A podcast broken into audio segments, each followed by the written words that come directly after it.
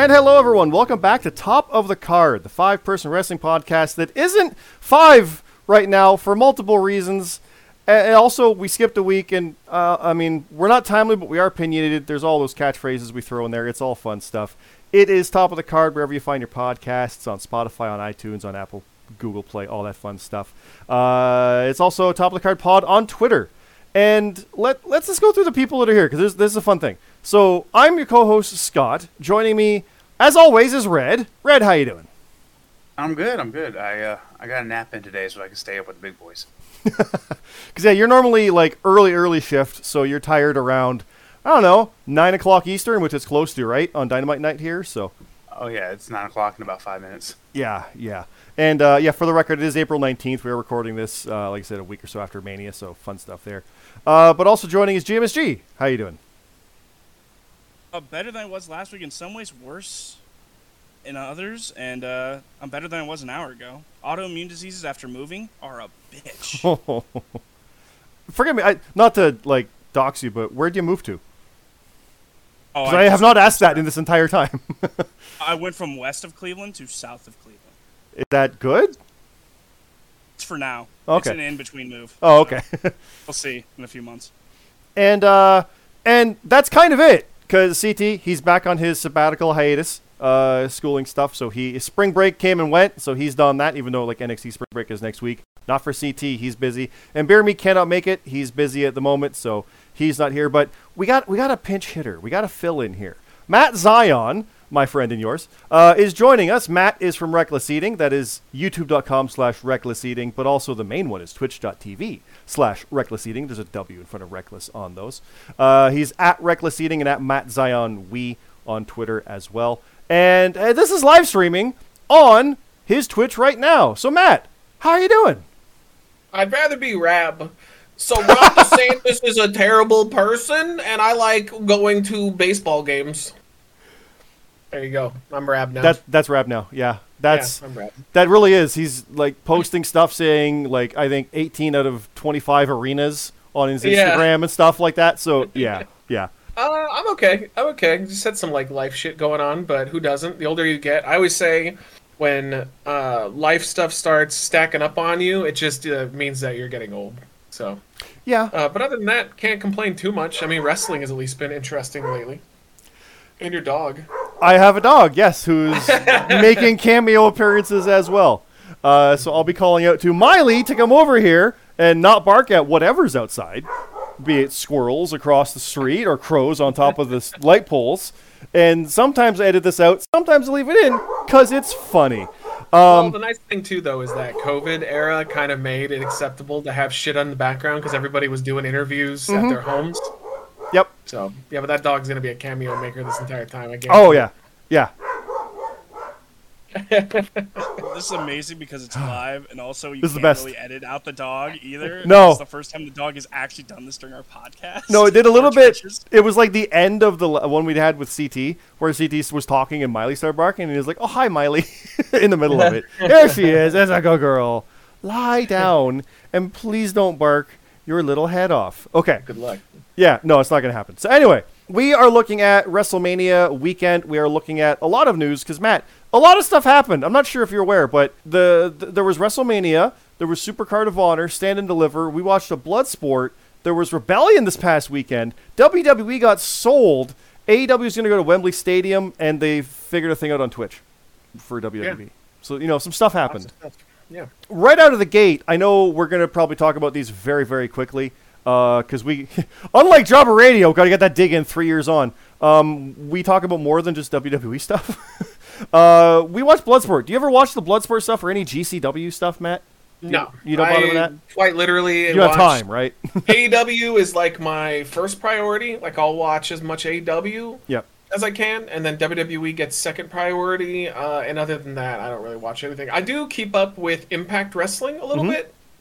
Um, I like. I always. I really appreciate that they're that company that just refuses to die. Like it. yeah. It blows that. Um, was their champion's name again? Alexander. Yeah. Uh, that he had to drop the belt. That sucks. And Mickey had to drop the belt. That also sucks because Yep. it seemed like they were both having good runs. But uh, yeah, I don't know. I just don't really have time. I know I've heard Bloodsport is really fun, but that's only coming from Moxley. Uh, I heard his podcast with on Renee's Mhm. podcast. Uh, yeah, I don't. I don't know. I don't really follow too much outside of that though. Well, I can vouch for it. It is lots of fun. Um, we always get really hyped for those. It's some of our favorite stuff. And Moxley faced Alex Coughlin, which was an awesome match because Coughlin is like Cesaro level strong. okay. He's just he's crazy good. Um, I don't have much to say about it except for the whole damn thing was fun. I know Red's always excited for it. Did you want to say anything specific about it, Red? I wish there was more than one a year. I know you said it makes it more special that there's one a year, but it, it honestly, it, it's something that I could probably watch at least four times a year and never get bored because it's not really story based. It's really just two guys that can wrestle and put on a good match. Yeah, it, that's something that we noticed, Matt, in how they do it because it's like, who are these two guys? I don't know, but they're gonna fight now. Like, and that, and that and that's it. That's the story. And they'll tell you like, this guy's good at suplexes. He punches hard. And Isn't it uh, Josh it. Barnett's? Yes. bed? Yes. Yeah. Yeah. It's super fun. Um, there wasn't really a bad fight on this one. They, they, they call them fights, match, whatever you want to call it. It's there's no ropes. They just have the, the turnbuckles and that's it. So, um, Yeah. it's super fun. I do recommend it. Uh, not that we're sponsored by anything, but it was on part of Fight Plus, which was like free for the Mania week or f- the free trial if you want it. You just watch all like all the GCW stuff. There's a lot of crazy stuff on there you can watch, and that's part of it. And I loved it. Um, Jim do you want to say anything about it, or do you even remember it at this point? Is it all a blur? I only saw the John Johnny 80 names wrestle match. Oh yeah, Morrison. Johnny Bloodsport is what he was for this one. Yeah, I was Johnny working that night. Bloodsport. yeah, Yeah. of course he was. It's fun. It's just I had Fight Plus, so I just put it on when I had the time to. Mhm. It's entertaining. Well, we'll move quick then because Supercard was another one that was a Friday night, and I truly regret hanging out watching Supercard with the guys, and I don't mean that in a negative way, but my D and D group went to see the D and D movie that same night, and it was like, man, that was criminal. I didn't go get to see it. It's a fun movie. I saw it later, but instead I watched Supercard, which I hated. I hated Supercard. Matt, do you watch Ring of Honor at all? Because AW Link now, or do you bother with it? No. Well, what's the point? No. Nobody watches it. Ring of Honor. Well, I did. Um. I, you watch what's his name break his fucking leg, Oh, was it Dante or Darius? Dante. Yeah. Dante. Yeah. Jeez, that I don't want to see that. I heard it was horrible. It's honestly, it didn't look all that bad when you watch it, but it clearly was. It was very, very bad. Oh, Needless, God. needless stuff. Um. Yeah. The the other part of it though was literally uh, Mark Briscoe going to get the TV title in memory of his brother with his family there and not winning it. Yeah. He failed in that against Samoa Joe. And like, okay, I get it. And they, they said afterwards, like Tony Khan even said, this is this, the beginning of the journey for Mark Briscoe as a singles guy. And Yeah. this is the start. And okay, I get that's the plan, but that crowd was so deflated, the rest of the show suffered for it. Like Well, it, there's been, was like, so deflating. And it's been this obsession in wrestling with keeping titles on people to break records. And like it feels like a lot of these companies are just doing it for the sake of it Could be. at this point. Like they're just holding on to title reigns uh, to try to maybe get back to an old era. But like uh, I heard a good point. They were like, when everybody's doing it, it's not special No. anymore. Yeah. Well, I mean that one happened, and I know at the end uh, Eddie Kingston did not beat Cesaro, so it was like the kind of the happy ending didn't happen there either. It Yeah. was just overall a deflating thing. Like, but I get it. The bad guys win. Like the Ric Flairs win back in the day, and, and like the Triple H wins. Like it's it, it's different eras and things happen. And I mean, we'll talk about Roman Reigns here in a bit, but like it still was set up. Like a man died. Not that that was part of the story, but that was where the story went from, and he failed in getting it. And now his singles journey begins with an epic loss of failure. Well, I would not have pulled that trigger personally, but you know, the problem that I run into, and I'm going to sound very uh, insensitive here, uh, but Jay was just so much better than Mark. Like Mark is a great wrestler, but he's he's like a goofy character. Like when he cuts promos and stuff, he he needed his brother to kind of rein him in because Jay was the one that cut the serious promo. Like he would he would oh, be there. he cut goofy ones too, though. But He did. I got he you did, though. Like, yeah, I got you. Yeah. He could turn it on and off. Mark really can't. I've never really seen Mark cut a promo that didn't come off goofy. One because like just kind of the way he looks with those teeth that are missing. it's just who he is. I've just I always accepted Jay as a main event guy in Ring of Honor, and I never accepted Mark. Uh, it just he just Jay just had something else than Well, I mean, did. so, Mark was going for the TV title. Like clearly, he wasn't going for the world. Yeah. And I, I Yeah. get that. Jay was the main eventer and Mark wasn't, but like, not to say Mark couldn't be.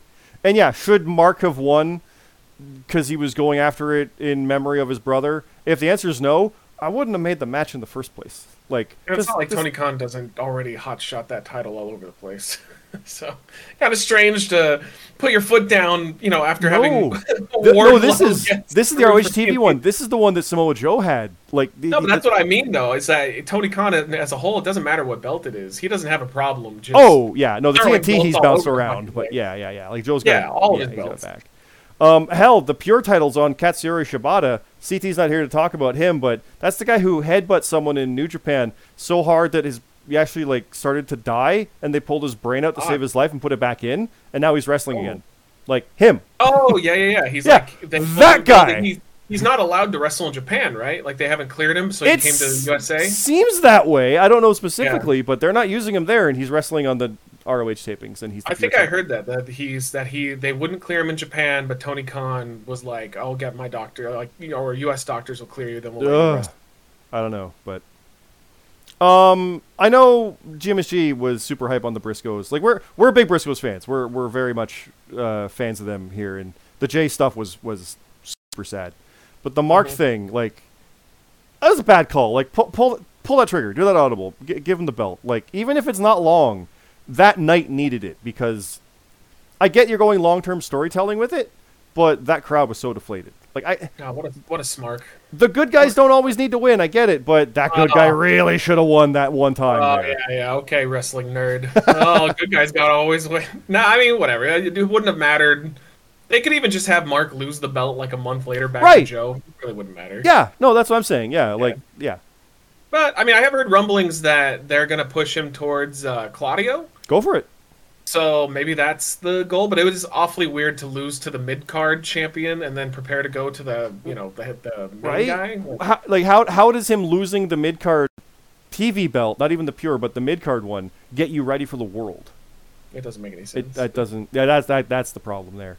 Tony Khan's um, booking has been all over the place the last like year and a half. So Well- it it, it's par for the course. I'll tag in GMSG here because he, he'll go off on this like I have, but the entire first set of tapings, like four episodes worth of it, they didn't build any actual matches, rightfully so, until like the last episode aired, where they actually was saying stuff, and it was like Rampage was building these matches. Like the pay per view was built so weird.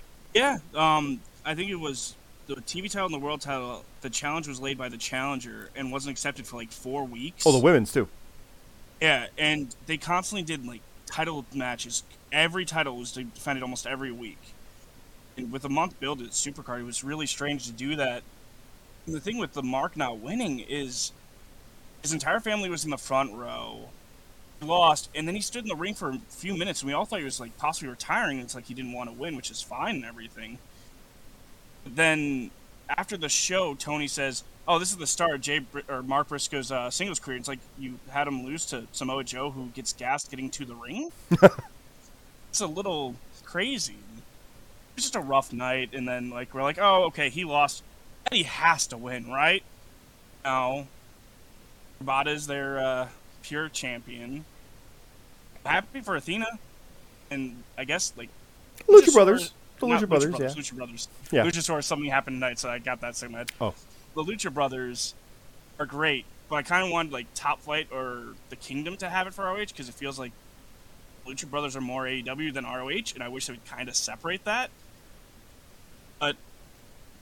It, it's weird.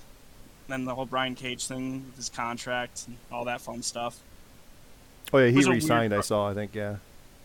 Other than Bloodsport, it was a really weird start to a, like a bigger pay per view leading into Mania. That's for sure. What about you, Red? Do you have any thoughts on Supercard? I didn't. I was saying like positive, negative, whatever. We we pretty much crapped on it. There was some okay stuff, but I just did. I did not like the show at all. It's my least favorite show, and it's not because oh the good guys didn't win. It was just like I didn't enjoy it.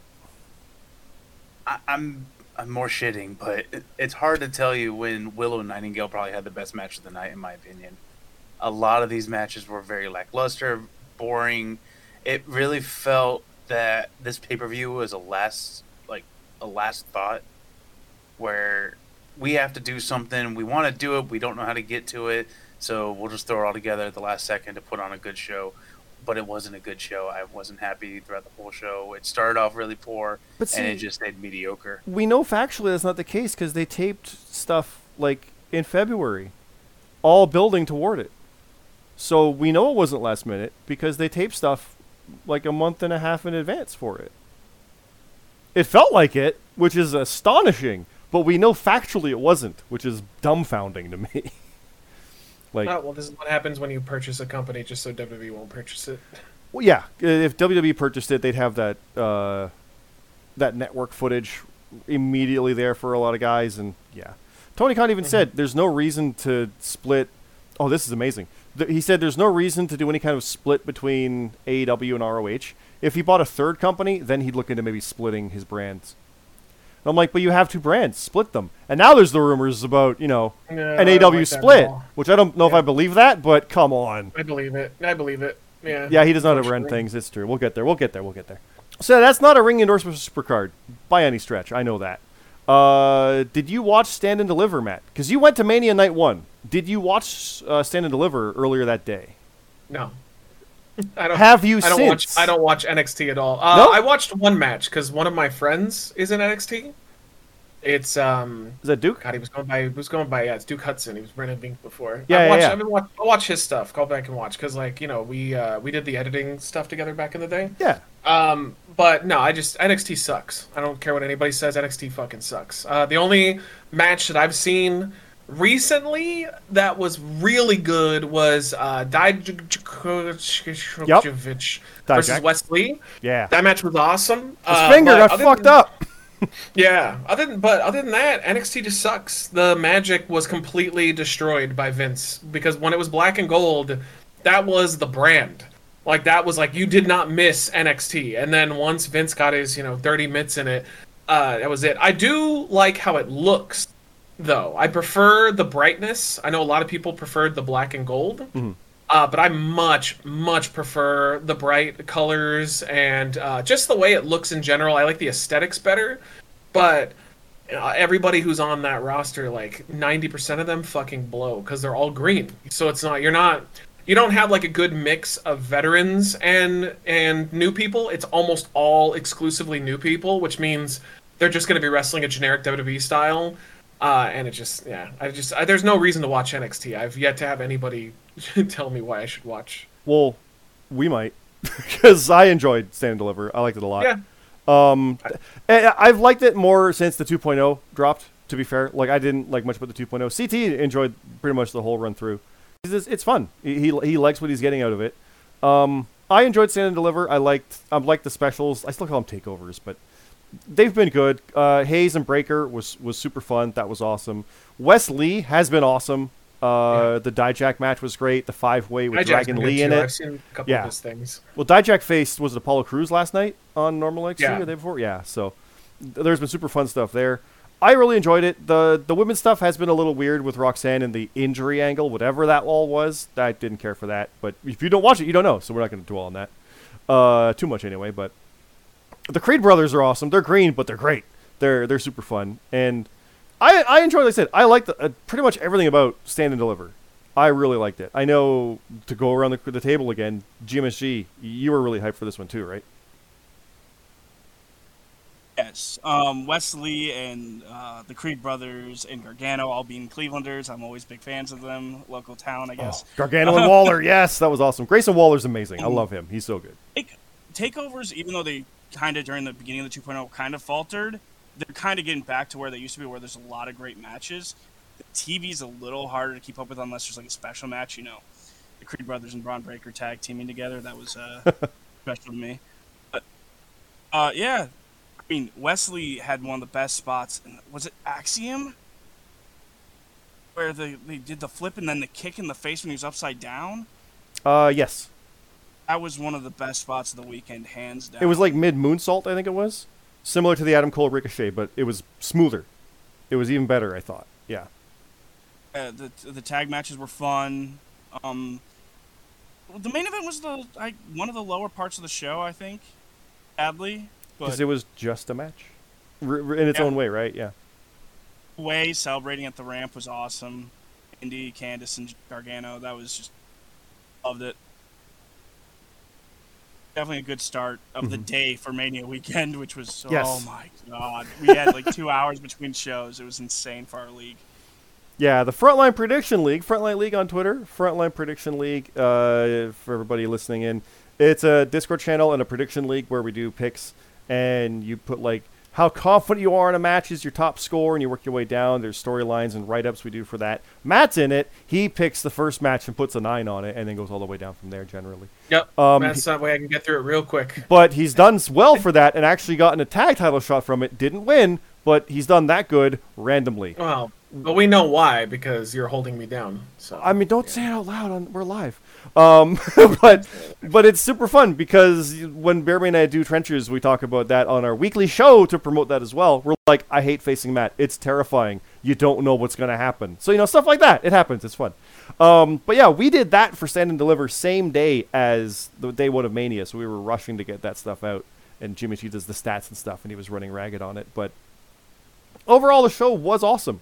Um, I thought, like I said, the the the five way was great. The Grayson Waller, I think he's future champ. He's main roster ready, 100. percent I think. let me let me jump in there though. Go, go ahead. I have seen this person, Yeah. and he's good on the mic, but he is very average in the ring. And I have yet to see a match where he's impressed me at all. So like the minimal amount I've seen from him, I just like I don't see what you see in him. Like what what is it about him that you think is future main eventer? Because like he just he just comes off like a guy. You know, he's like a Bray Wyatt, where he's got all of the tools there to be a top guy, and he's great on the mic. But then when it comes to the big match, he just kind of is like generic and whatever. Can I never. a good guy. can I recommend the five way from last year's Stand and Deliver? I thought he was great in that, and his casket match against Apollo Crews like two three months ago is legit one of my favorite casket matches. Yeah. It was good. I, I recommend that. I don't know if you saw that one, but I would No, recommend I that. So- Well, that's what I mean. There you go. So I there you go. YouTube stuff. But I tell you what, Duke Hudson got one of the biggest pops of the night, uh, afternoon, because of the stuff with him and Schism and all that. That was great. That Yeah, was I fun. that. So Yeah, what's I that like that. Watching that, knowing him, and like I seeing that go saw his. Well, I saw his promo against Bron too, so that was cool. He's gonna get squashed by Bron, but Oh, it's gonna be bad. Yeah. Yeah. Uh, I mean, it's cool. I mean, we're not like super close friends by any means, but we're, chummy. So, uh, and we used to talk all the time. But um, yeah, that's cool. Because especially because you know that he almost retired from wrestling completely.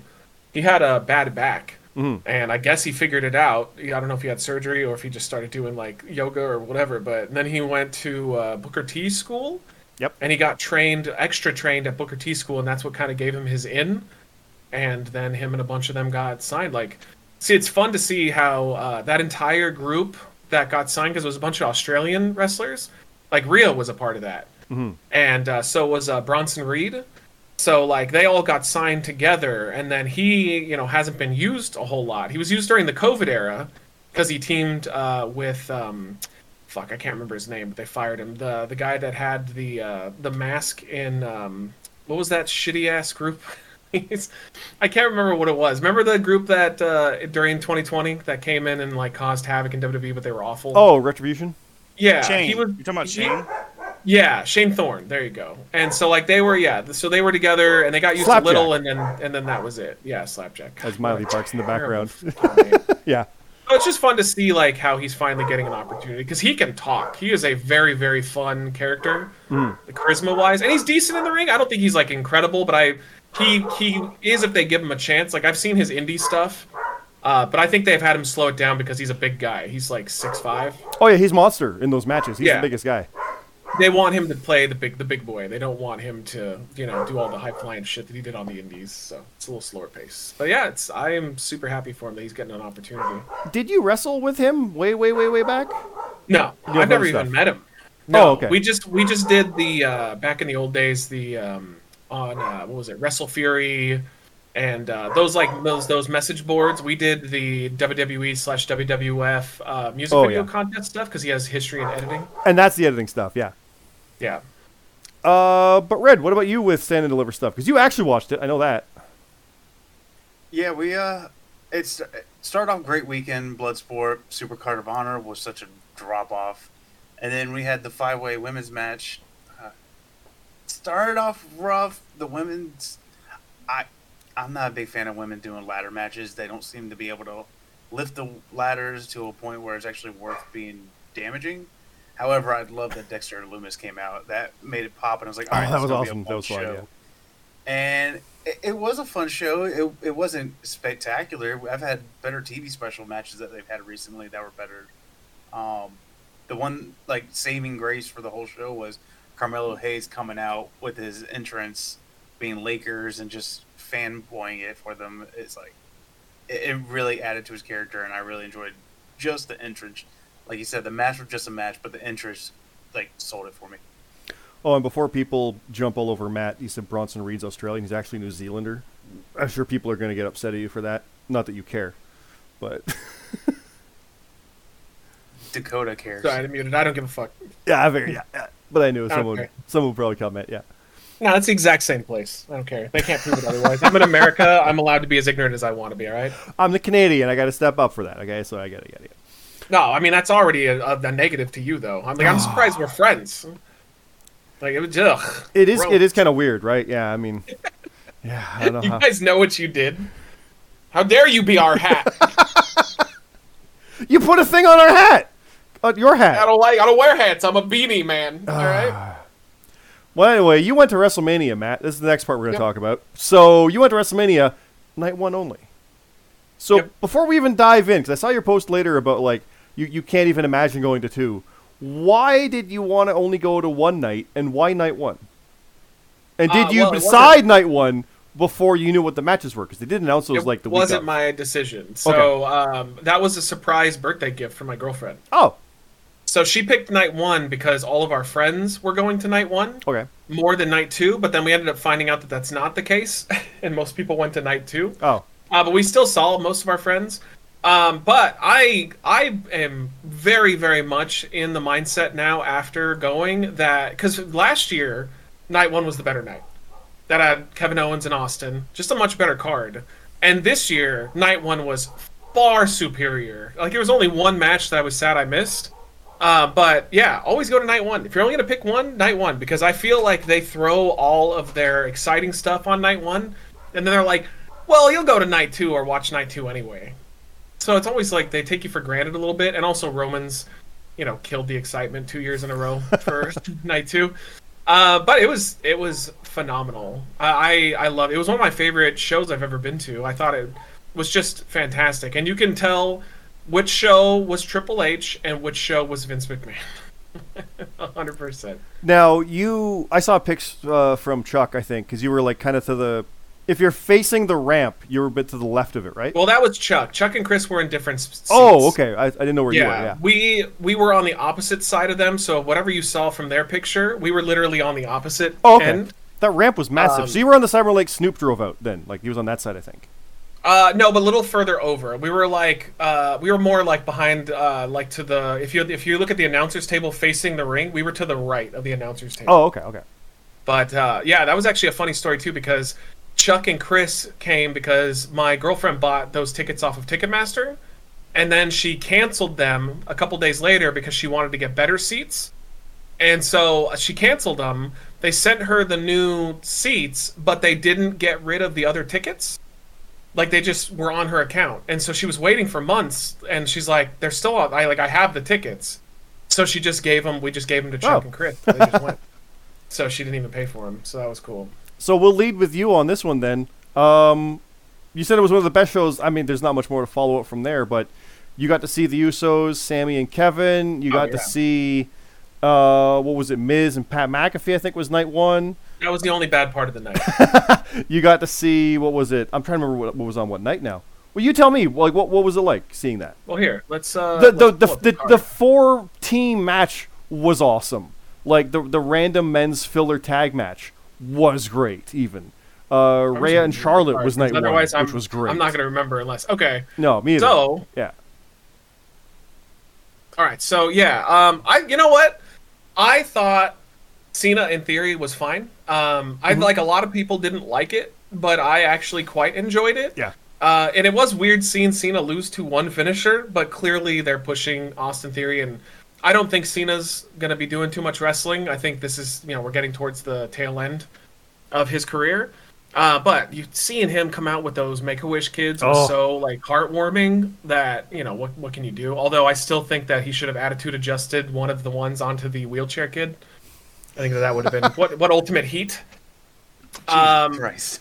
but uh, yeah, I I like most of the matches were pretty good. Uh, I really thought Rey and Dominic Oh, was super good. I Dom's mean, like that. entrance. My God. Yeah, Dom's entrance. Uh, it had the opposite finish that I thought they were gonna do. I thought for sure Dominic was gonna win, but Same. halfway through, I looked at Michelle and I was like, "Oh, the way they're wrestling, I'm like Rey is totally gonna win this." I was like, I was like, "Fuck, that's the only one that I didn't quite uh, get correct." Uh, but it was good. Seth Rollins, Logan Paul. I went to the bathroom. Uh, It was fun. The yeah, uh, well, I mean, you I went to the like bathroom. Did you enjoy the bathroom? Was it fun? no, I mean, I came back right as KSI came out. Oh, so the good Uh, part. Yeah, I mean, I, couldn't just don't like straight. Yeah, Logan Paul's a great wrestler, but I just don't like him personally. So Fair. like I can't really get into his I can see we all Uh, agree with you there, pretty yeah, categorically. Yeah. He's a, he's a disgusting human being. But uh, Charlotte Flair and Rhea Ripley was way better than it had any right to be. Oh, uh, much better than their COVID era match, which it was the COVID era. So what are you gonna do about Hmm. it? The multi-man match was super fun. Uh, it was cool to see Lita and Trish, even though like who cares at this point. Um, but uh, yeah, really the the main event though was just man, that was my match because like my boys are Kevin Owens and Sami Zayn. They have been forever. PWG era. I that's was- right. That's right. Yeah, I was so excited that they made them the main event too. And I, at first I got worried because we showed up to the building, and if you looked at the merch stand, it was all John Cena, Austin Theory, Bloodline, and Roman Reigns merch, and like one Sami Zayn shirt, like Mm. no Kevin Owens shirts, and no like tag uh, shirt.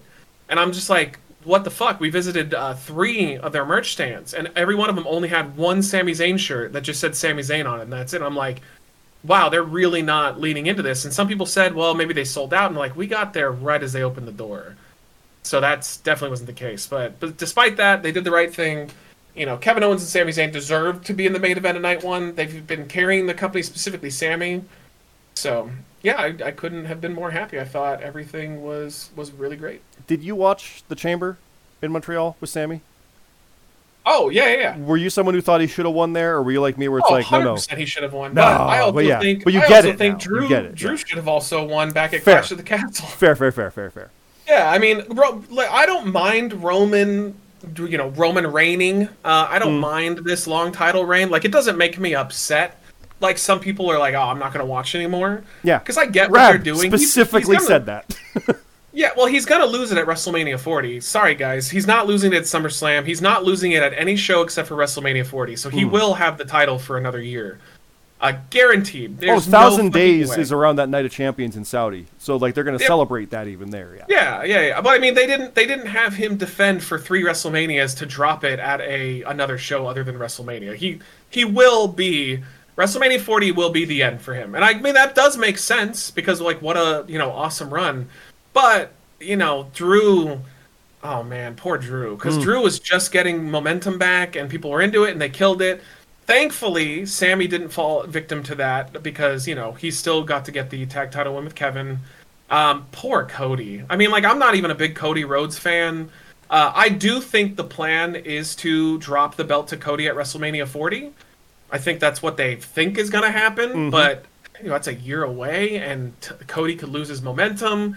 I think that that is the goal, though, is that they will give Cody things to do and build him back up, and he'll be the one to take Roman down at 40. But Oof, I don't know. Cody is not The Rock or John Cena, you know, like announcing or, or having a plan for a match a year in advance.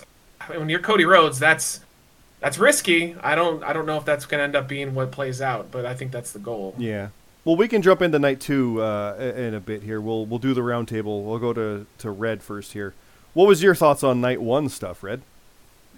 100% agree. It was the better show. Um, I mean, it ended night two pretty great for me, but uh, no, night one, all in all, was a great show from start to finish. I honestly thought Cena's match was probably the worst match of the night. I uh, Cena cannot go anymore, and I, I get he's this great person, but he doesn't need to keep having matches. He's, I, I don't want to say he's out of shape, but he's slowed down so much. It's not the John Cena we know, so it's it's pointless to watch him. I have But, no uh, problem with him putting people over if he's going to come back. Like he shouldn't be winning if he's back. So I agree with Well, you. I- enough. Can I put in a point though? I think, I think he was a little disgruntled, personally. I think you could see it, because like when he was out there, he was doing what he had to do. But even building up to this match in some interviews, uh, you know, he was like, "Oh, I I didn't make the match. They basically just told me what to do, and Oh, I'm not yeah. a guy to complain, so I'll just do it." But even that promo versus Austin Theory before Mania, and just the if you go back and watch it, I really don't think he wanted that match. I don't think he wanted any part of it. I think he probably wanted something different. Uh, and I think he just did it because he, he did. It did feel like he was not the Cena of old. It kind of felt like he was just going through the motions, and I don't think that that had anything to do with him not being able to do it because I still think he can.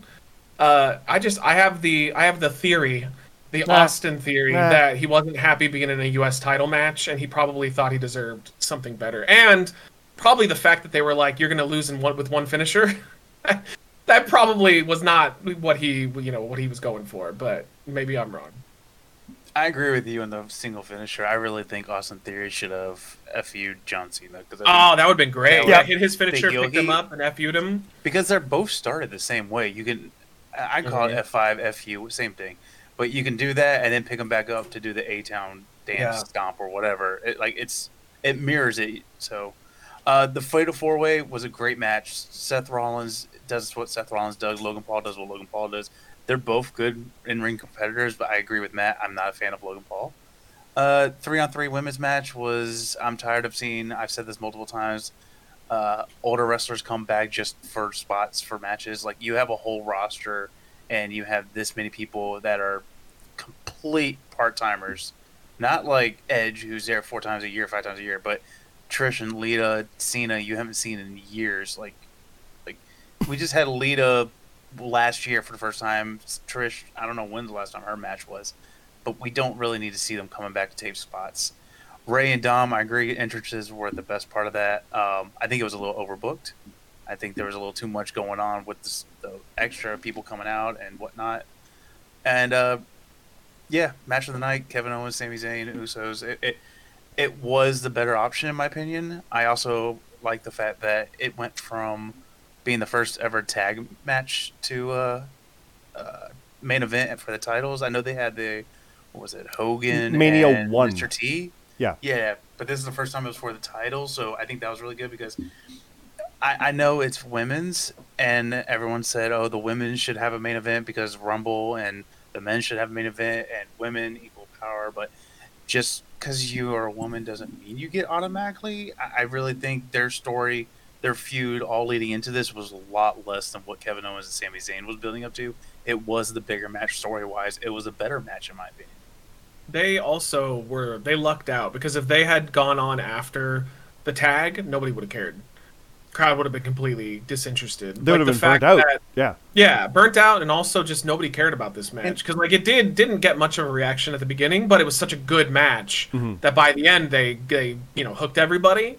Uh, arguably, it was a better match than the tag match. It's just Yes. the tag match had the the um, emotion and the story build, so there was more there. But like if they had gone on after, it would have been a huge mistake. And and here's the other thing is you kind of want to end your night with like the faces, the big cheering to end it off.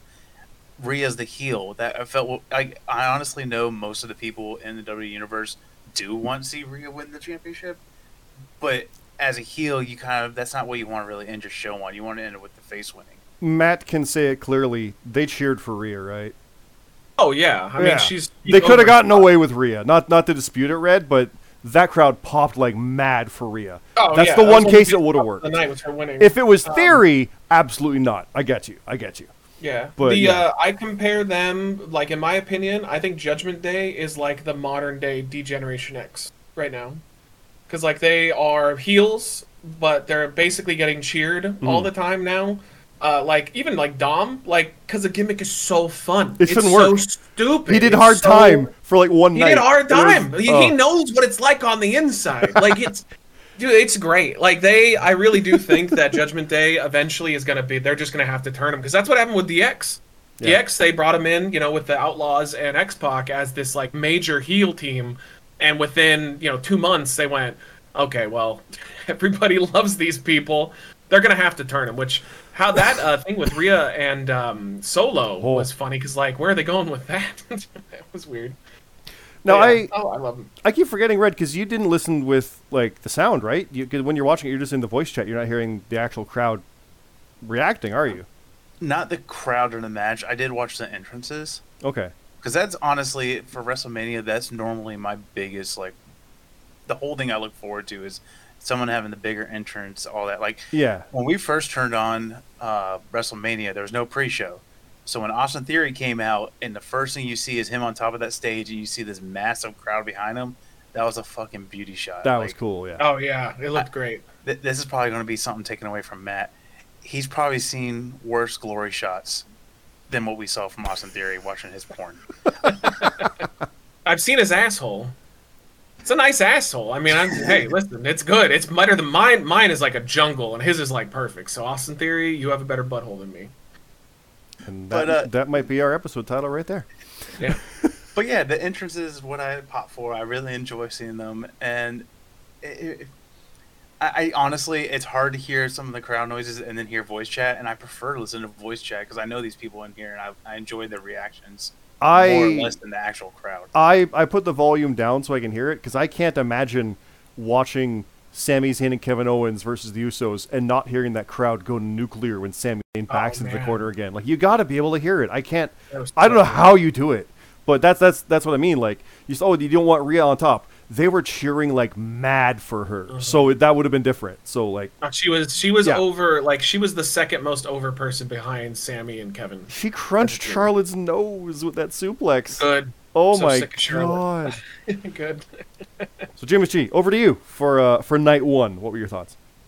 Well, the funny thing is, I think it was like a month or two ahead. I'm like, oh, they have to give the tag titles to the main event. They're the second biggest story behind Roman and Cody. Like, it's all the bloodline in the last two years, and it's one of the most watched things the last two years. Uh, the entire sh- first uh, that night was like there wasn't a bad moment where it's like, oh, well, that doesn't work. It was it worked throughout the entire show and the pacing. Uh, Triple H, it's funny because he was always having the crazy entrances. He's making sure his talent get a lot of amazing entrances Mm-hmm. both nights there were a lot. Uh, night one was definitely better. I was more hyped for night two, but I think because night one was so great, followed by NXT as well, made it too hard for night two to even try to compare with eight hours of their company doing great all night. So Yeah. you so like you, you mentioned like I mean Logan Paul's entrance wasn't great, I'll say that. But Seth Rollins with his ridiculous outfit. What even what even was that? Like that was awesome. The the Becky, Trish and Lita entrance was fun. Um I'm trying to think of other yeah. stuff. Well, but and, and you you got hyped for Pat McAfee. I know that. Wait, I'm a big Pat You're a McAfee Pat McAfee fan, fan, and- yeah.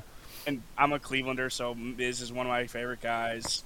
He, I, he's my representation in our FBL league, so I was pretty happy about that. And Matt, funny thing, how you mentioned Duke Hudson. I actually was on a practice field and in a scrimmage game against Logan Paul in high school football, so I hate That's him with a passion. So Yeah. Well, for those who don't remember the history, Matt literally isn't on YouTube as much because Logan Paul ruined YouTube for people like Matt. Yeah. He's who didn't do anything wrong. Apocalypse. But he, he is Yeah, the the, um, apocalypse specifically. the is him. Suicide Forest thing Yeah. that they filmed. Like Yeah. that was him, and that was literally what caused like my income to to like one day. Literally woke up, and in one day when that shit happened, and YouTube had to basically like uh, crack down on content, I went from making like a certain amount to like eighty percent drop in revenue from one day. I just saw the line go. And it just stayed there, and he fully recovered, no problem. But channels like ours got decimated. So I always have had a personal thing against him. Plus, he's just a douchebag. Like Oh, he's yeah. just he's just one of those people that you just know he's gonna get ahead because he's a really good business person and he's super talented in whatever he does. But he's just a miserable piece of shit. so it's like it's one of those things. Like I enjoyed his match with Seth from what I saw, but I just don't really have any interest in watching him do anything. You, you know he's good at it, but you don't want him to be. Oh, he's. I'd say he's like a modern day Kurt Angle, but from Oh, not from a technical standpoint, from like a he's like a high flying, Just a Kurt natural. like, and how fast he's picking it up. Yeah, he's he's incredible, but I still don't want to watch. Him. I said it going into Mania. Um, he's the, best sub ten match person I can think of. Like Yeah. nobody else has had five matches and that good. And yet, well, did you hear the the shade that John Morrison kind of threw at him? No, Because they uh, he got asked on um, I can't remember. It's a guy that interviews a bunch of people. He's one of the sports It's people, Van but Lee. was it Ariel? Because I know Yeah. Morrison was just on his about the boxing Uh, thing too. not Ariel. I don't know. He's a, he's like a he's a dude. I can't remember honestly who he is, but he's he interviews a bunch. Like he's interviewed just everybody, but he's a little smaller. But he asked uh, him and I had a creator clash too. Like, what do you think of Logan Paul? And he's he said he is the best guy I've ever seen who practices all of his matches with a lot of time.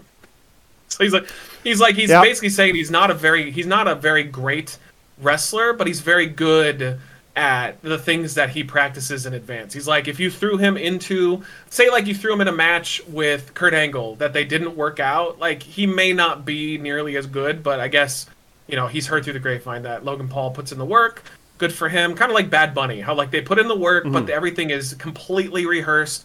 There's no winging it, and if he tried to wing it, you would see that he's not, you know, he's not quite there yet.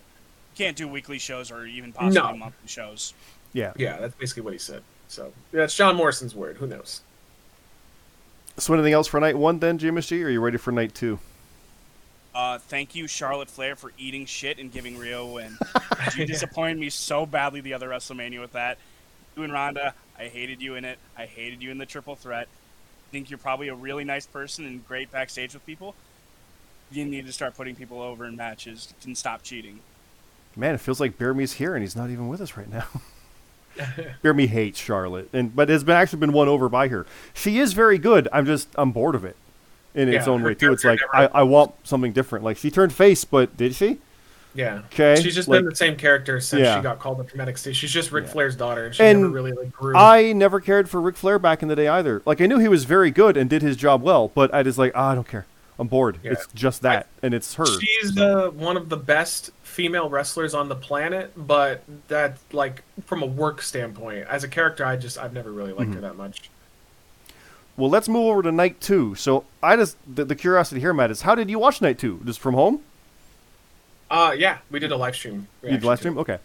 So so night two was I mean you probably have the card up, but I know Yeah. the women's four way tag was not as good Ugh, as the men's. That It awful. was the Well, worst It wasn't even that. It was not good. It was bad. But- so there, there there was that. Um Yeah. trying to remember other matches. I know I Roman really and like Cody. Chelsea Green, by the way, though. Well, I like Chelsea was Green fun, yeah. Yeah, I like Will- her Karen character. We'll get to Roman and Cody. We'll get there. Um, but like Bianca and Asuka was fun. I thought I liked that one. Not as good as Charlotte and Rhea, but it, it was good. The crowd didn't care though, and that's what that's what hurt it. Was it Brock and Omos that started that one? That match was awesome. That ruled. that was so much fun and had no Yeah. right to be. I love No, that one. I- It was Brock very fun. awesome. yeah, Almost I thought overthrow. anytime you put Brock in a situation where he's got to pick up somebody who's huge and F5 him, it's always a good time. So, yeah, it was much better than I anticipated. Um, the best match of the night, though, hands down, was the Intercontinental Triple Threat match. That, yes, thank you. like, I was forgetting that one. I love that Perfect match. Gunther's Gunther, amazing. Drew McIntyre, Sheamus. Yeah. Oh, God, so good. Like that's, that's, the, one, one, you missed. mad. Yes, there it is. Yeah. Well, originally it was on night one, and they they switched it. I think they switched uh, Trish, Lita, and Becky and Damage Control for that. Originally, we were gonna get that on night one. They had Oh. announced, and then they switched it last minute. So I'm like, hmm. um, but uh, then you know what the worst match of the night was though, because like the women's match, whatever. But I hated Edge and Finn Balor. oh, really? I did not like that match at all. Um, one, the blood stoppage really sucked. I mean, like, it's Hell in a Cell. Come on. Two, the kendo stick spot is the stupidest spot. They've done that in other Hell in a Cells. Just lower down, or just use your hands to like. Oh, I hate it. And the thing that killed it the most for me, the colored weapons were so stupid. we were I mean, like, laughing at those. Like Oh, we enjoyed it for the hated it. ridiculousness, but I yeah, I get you. I get it. Yeah. It's just like this was supposed to be like a blood feud, like Finn Balor bringing out the demon because this is it, this is it, and it felt like and like then Finn went to go do the splash, and for some reason there was like a little platform on the side of the cell so he could do the splash. Just They said that was know. for the cameras. I don't like But I don't like anything about this match. I thought their entrances were awesome, Oh, yeah. uh, but other than that, I thought what a what a waste of time. They could have just had a normal no DQ match, and it would have been just as good. I liked it. It was. I thought it was fun. Um, I was upset by the, the blood stoppage because like it's Hell in a Yeah. Cell. It's the whole point. But they were also like, he ate shit with that ladder in the head. Check him. like let's make sure. Boss mode. So I you saw it. what they what they did to uh, help him. they basically at ringside injected him with some numbing shit in his head, and they stapled his head shut. He's got a shirt now that says Finn. Fourteen staples. That's that's crazy. They were just sitting there stapling his head live at WrestleMania. yeah, yeah, yeah. Mm-hmm. Um, I, I said the, the women's tag match not great, but it, that men's one overachieved, so I, I kind of get it from both sides of that. Um, the Intercontinental title match, I love that match. That's So good. Gunther and Sheamus from Clash was one of my favorite matches from last year. Uh, Gunther's really not won me over because I always liked him, but it's like he's making it work. Like him in the Rumble was amazing. Like he's just so fun. I, I love his He's stuff. He's going to be the main event heel for them. Like he's going to be like the new like Triple H. I can see it. Yeah, terrible. I think he's gonna beat the honky record, and it's just Yeah, it's gonna which- happen. Like, is that one that should or shouldn't? I think it's just gonna happen goes- anyway. That goes back to the whole idea of like everybody's breaking records. Like apparently Mm-hmm. Bianca's getting close to breaking records as well. So it's She's like, had hers for a year right now. Yeah. Yeah, and I'm I'm for these long title reigns, but I feel like a lot of them, uh, like Gunther's, they probably should have given the belt to Sheamus. I mean, at this point, and then put Gunther. Like I thought, what was going to happen was Gunther would drop it to Sheamus. Wouldn't get pinned, like Sheamus would pin Drew. Right. And then they would have Gunther win the King of the Ring and go on to main event SummerSlam. But because of the Roman thing, because they're pushing his, you know, record run, now it feels like Gunther's going to have to sit with the IC title for, uh, you know, a bit longer. And uh, it just feels like they're going for these long reigns for the sake of it, and not because they have, you know, solidified plans for a lot of these people.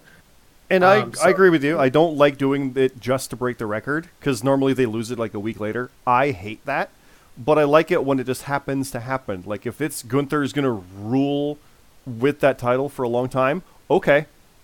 Is does he break the record as well? Yes, sure. He's Cool. definitely going to break the don't record. ho- don't have him just break the record to break it. Like don't do that. But let's just have him be awesome with it and break the record. Sure, like that's cool. and the fact that a Honky Tonk Man has it, like, why the fuck does he? Um, Let's update that. Exactly. you Let's- know, like Bruno Sammartino is a legend. Like, uh, you would, you, depending on your era you grew up, he's on the Mount Rushmore of professional wrestling. Mm-hmm. But like, Honky Tonk Man can go suck a big fat one. He's terrible. He's always been terrible. He was literally Vince McMahon literally gave him that run to spite people. so, yeah, Gunther should over overtake that record. Yep. Um, I'm trying to remember the other ones from th- that night. Main event. Think it's just the main event. Yeah, let's go to the main Roman event. Let's let's go talk about that one. So I will go do the roundtable with the guys actually first before we jump into that one because that's its own its own section. Um, Red, we'll go to you again first here. Night two. Again, we all kind of agree it wasn't as good, so that's we get that out of the way. But there's still some good stuff, right? Oh, Matt, we can't forget Shane McMahon. Oh man, poor Shane. I do feel bad, but it's like, man, I thought Snoop Snoop was awesome. Snoop. You Good- want to talk about like Bad Bunny or him. Logan Paul not being able to go on the fly? Snoop did. Well, apparently the referee was yelling at him. She yelled it like four times. Do a people's elbow. Do a people's elbow. Oh, do okay, a well. people's elbow. Do a people. And then he just did it. But like, good on him. You know, like he was there to save the segment. But like, dude, Yeah. if there's ever a reason for Shane not to be in the ring, it's that. But you know he's gonna come back because like nobody wants their last Exactly. in ring thing to be that. So he'll be Yeah. back. But oh man, why? Like out of all the people you could have given a rub to to come out and just beat up the Miz and get a cheer, like I'm of the opinion that they could have like night one should have been Lashley. Because that would have made sense. Oh, Give yeah. him a like a dominant quick win. And then night two, even though I'm not a fan of this guy personally, he's been winning me over uh, just from his crowd reactions. Is LA Knight deserves a lot more than they're giving this guy. Like Mm-hmm. I'm hoping for money in the bank for him. Money, LA Yeah. Knight rules. Yeah, I anything because he deserves. Yeah. Like again, I don't like him. I've always disliked him, even on the indie scene when he was Eli Drake. But it's Like I don't, now. I don't like him. I think he's a very average wrestler. I mean, I mean, he's not my cup of tea in terms of his character. Totally fair. But he is definitely getting over, and Yep. yet they just won't use him. It's very weird. If that feels money in the bank to me. It feels like he's going Yeah, that let's route. see. Yeah. I think Does he he's- I win? think he's Does he a win it? Yes. Does he win the title? No. I mean, if it I was don't- I don't Cody, we might be have we might be talking, but no, no. I don't think he's doing shit, bro. I think Well, I'm, I'm hoping. I think I'm the optimist here. Come on, come on. nah, he's a jobber as far as they're concerned. For some reason, I mean, I don't. I mean, you're kind of right, but anyway. So anyway, okay. Now we go over to Red. So Red, night two. Not gonna lie, not much to add. Um, you basically nailed every single thing. I, I think Ronda and Shayna was the stupidest thing. Like, first of all, I'll, I'm gonna rant since I have a little time. The women's showcase, the men's showcase made sense. You had four actual teams. The women's ones, Ronda and Shayna could be a team, but the other six are teams that are just thrown together within the last three weeks. It didn't make sense for. I mean, Liv and Raquel, you got two faces. Woohoo! Natalya and Shotzi, random. Chelsea Green and Sonya was stupid because you had Chelsea Green and Carmella be tag team recently, but yet that didn't happen. So the whole match was dominated by the three teams with Ronda and Shannon come in with like the last thirty seconds. I guess Ronda's injured going into it. Shannon got injured in it. So, but they still had to win. So they just sat to the side and waited for the other girls to do their spots, and they come in and get the quick win at the end. Uh, like I said, the rest of the night, Gunther best match of the night. Bianca fell flat. Uh, well, I said Gunther best match, but I want to say Miz and Snoop Dogg probably was the best match. I mean, it wasn't planned, and yet they still made it probably more entertaining than most of the other shit. Uh, so Edge, I, I got. I'm I'm jumping in on that. You're saying that a single punch from people's elbow was better than any other match that night. Not that you enjoyed it more, but it was better. fair enough. It was better than the IC title. Come on. Did you enjoy Hey. it more? I got you. I'm with you. But mm, the uh but again the edge and demon like could it have been a good match without the staples sure but i think the staples cut it edge just sat there and was like uh what's going on he sat there we watched it on camera for a few Oh. minutes and then finally they started moving again but excuse me. Sorry. I think that killed a lot of the match I Like, think the staples were a case of like, is this even going to continue or not? Like they weren't sure if they were going to be able to keep going. That's what that was. honestly i think finn told him do it and let's go Yeah, because if they just ended it, it would have been like, all right, he wins.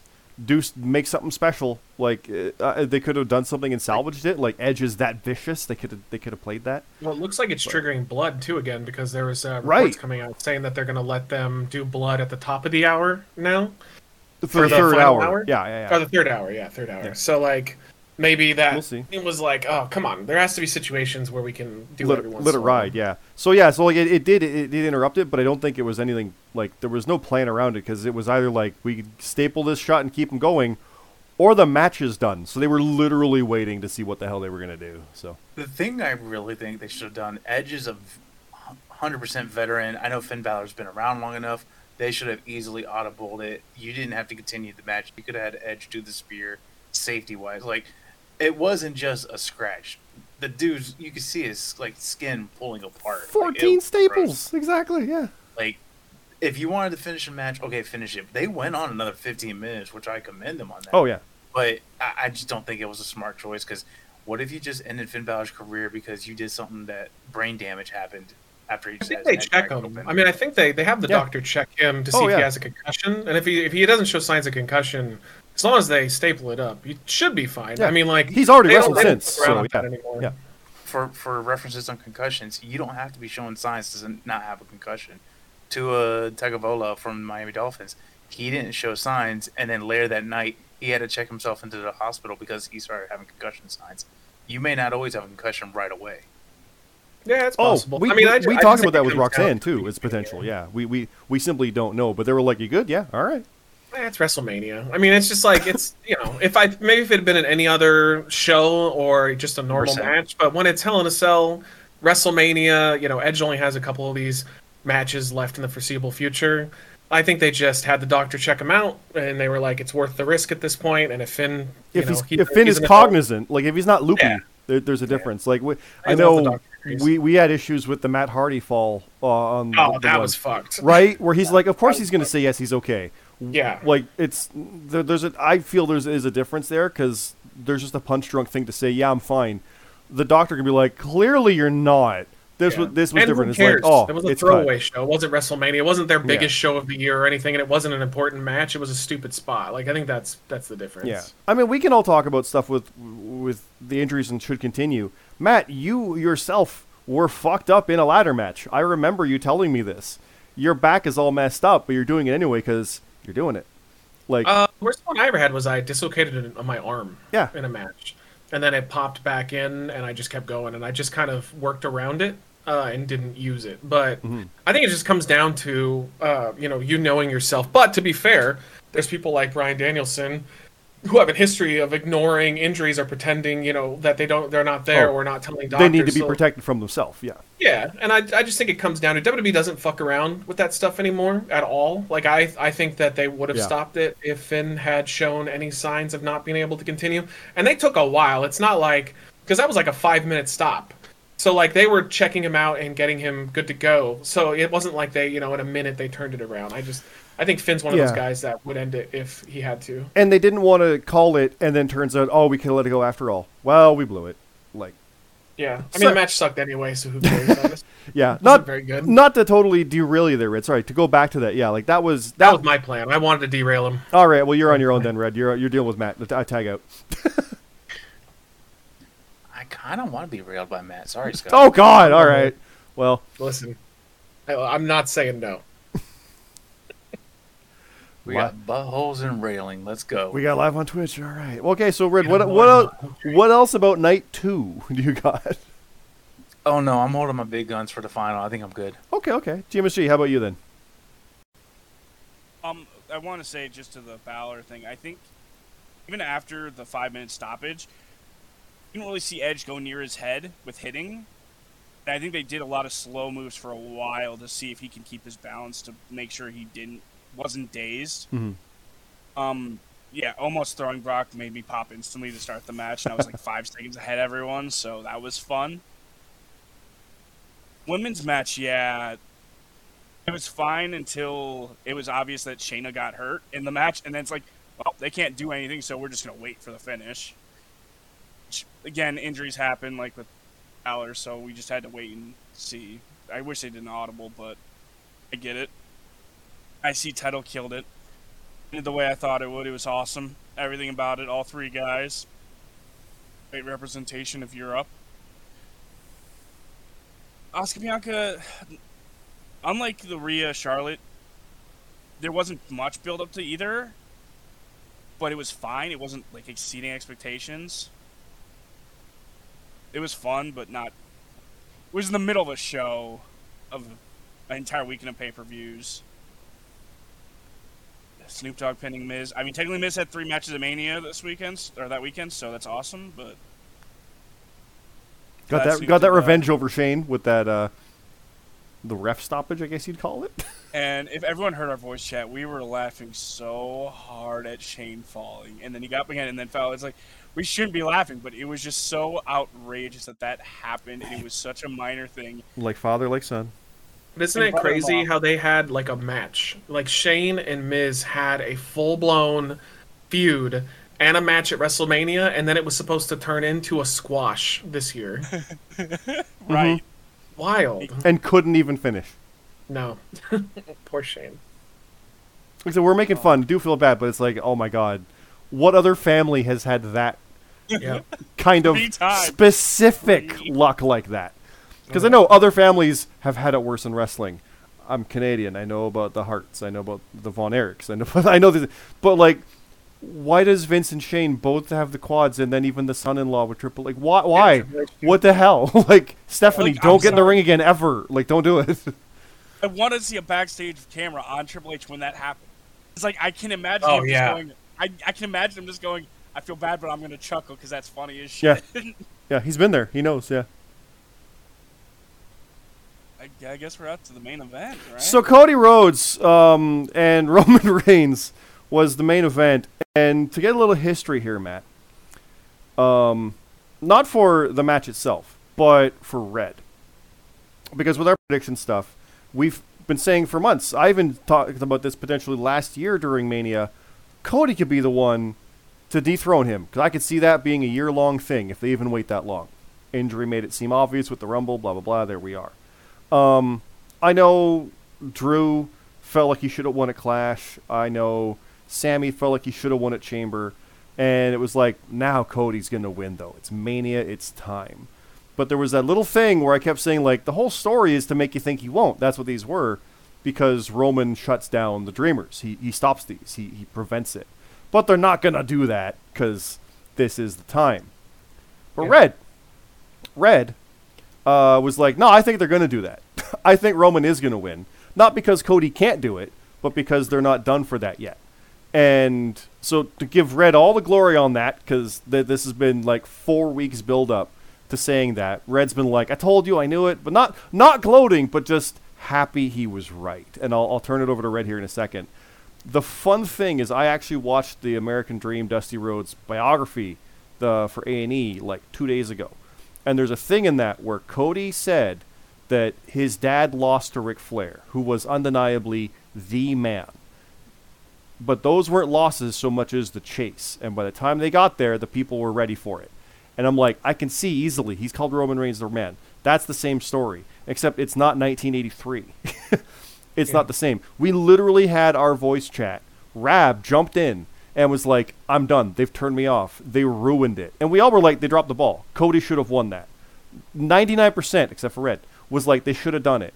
Jima's G and I were like, I can see they like they're gonna do something here. I'm curious to see where it goes. I want to see Roman Reigns lose his mind without the title. I want to see that mafia boss get his hands dirty. I want to see that. But we're not going there yet. We're still Roman era. Okay.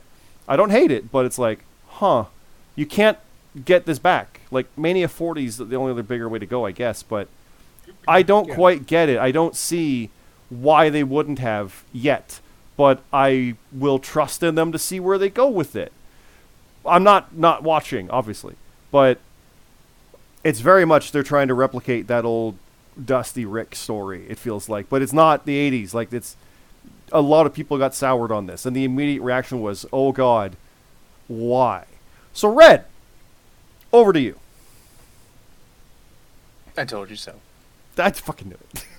Um. All right. So no, it was too easy. It was this man came in from AEW after he'd been gone for so long. He got a bunch of wins on Seth Rollins. He has Rollins numbers. Good for him.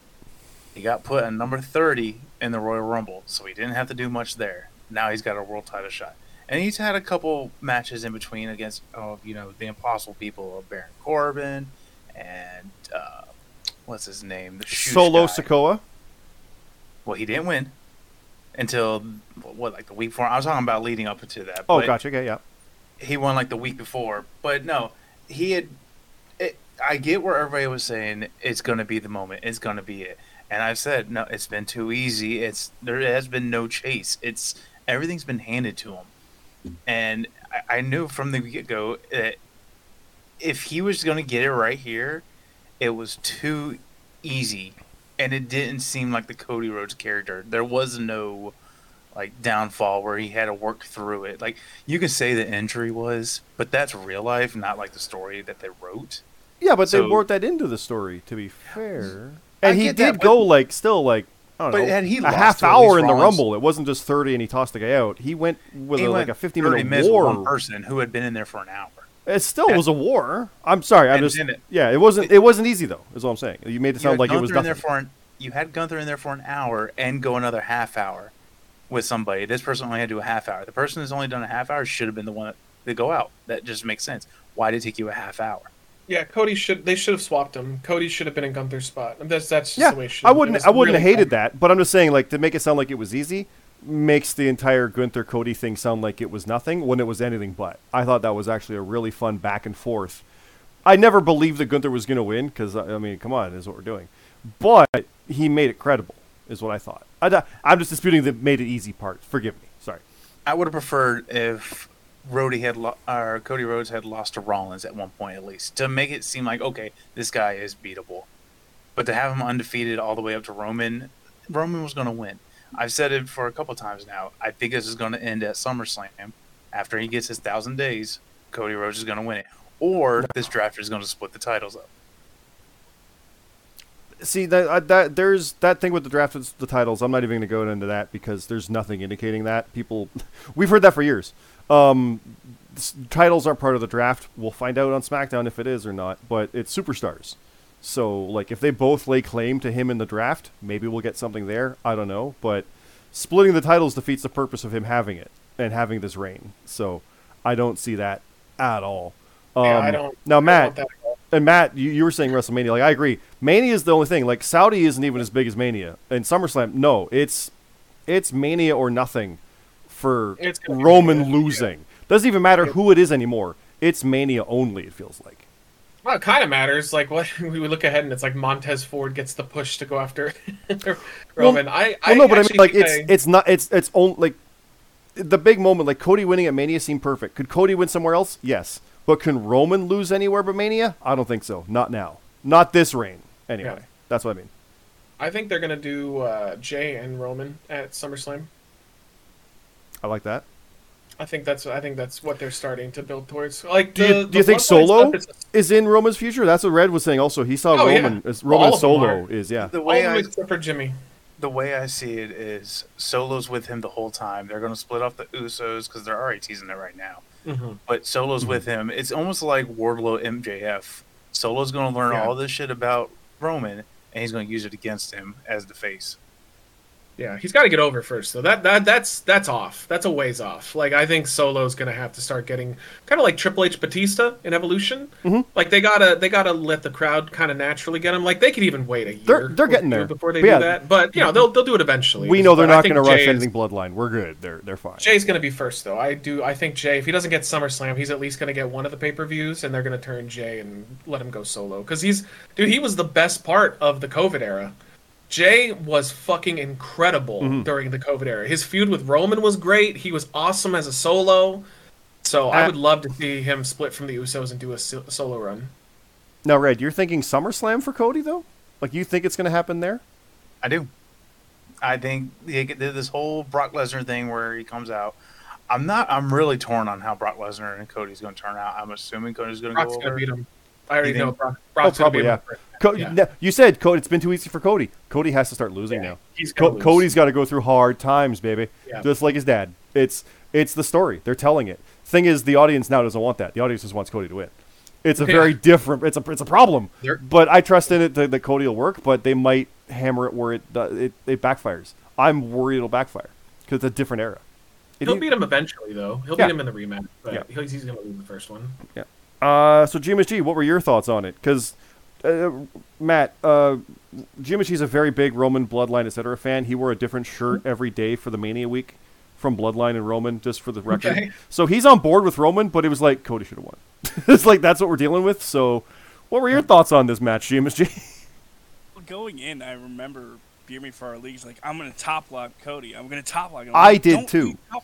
And I kept saying, "Don't you dare!" Because it's my tag partner and we're going for tags. I'm like, "Don't you dare!" Because I don't doubt Roman. And also, I told CT this. I'm like, he's like Brock right now.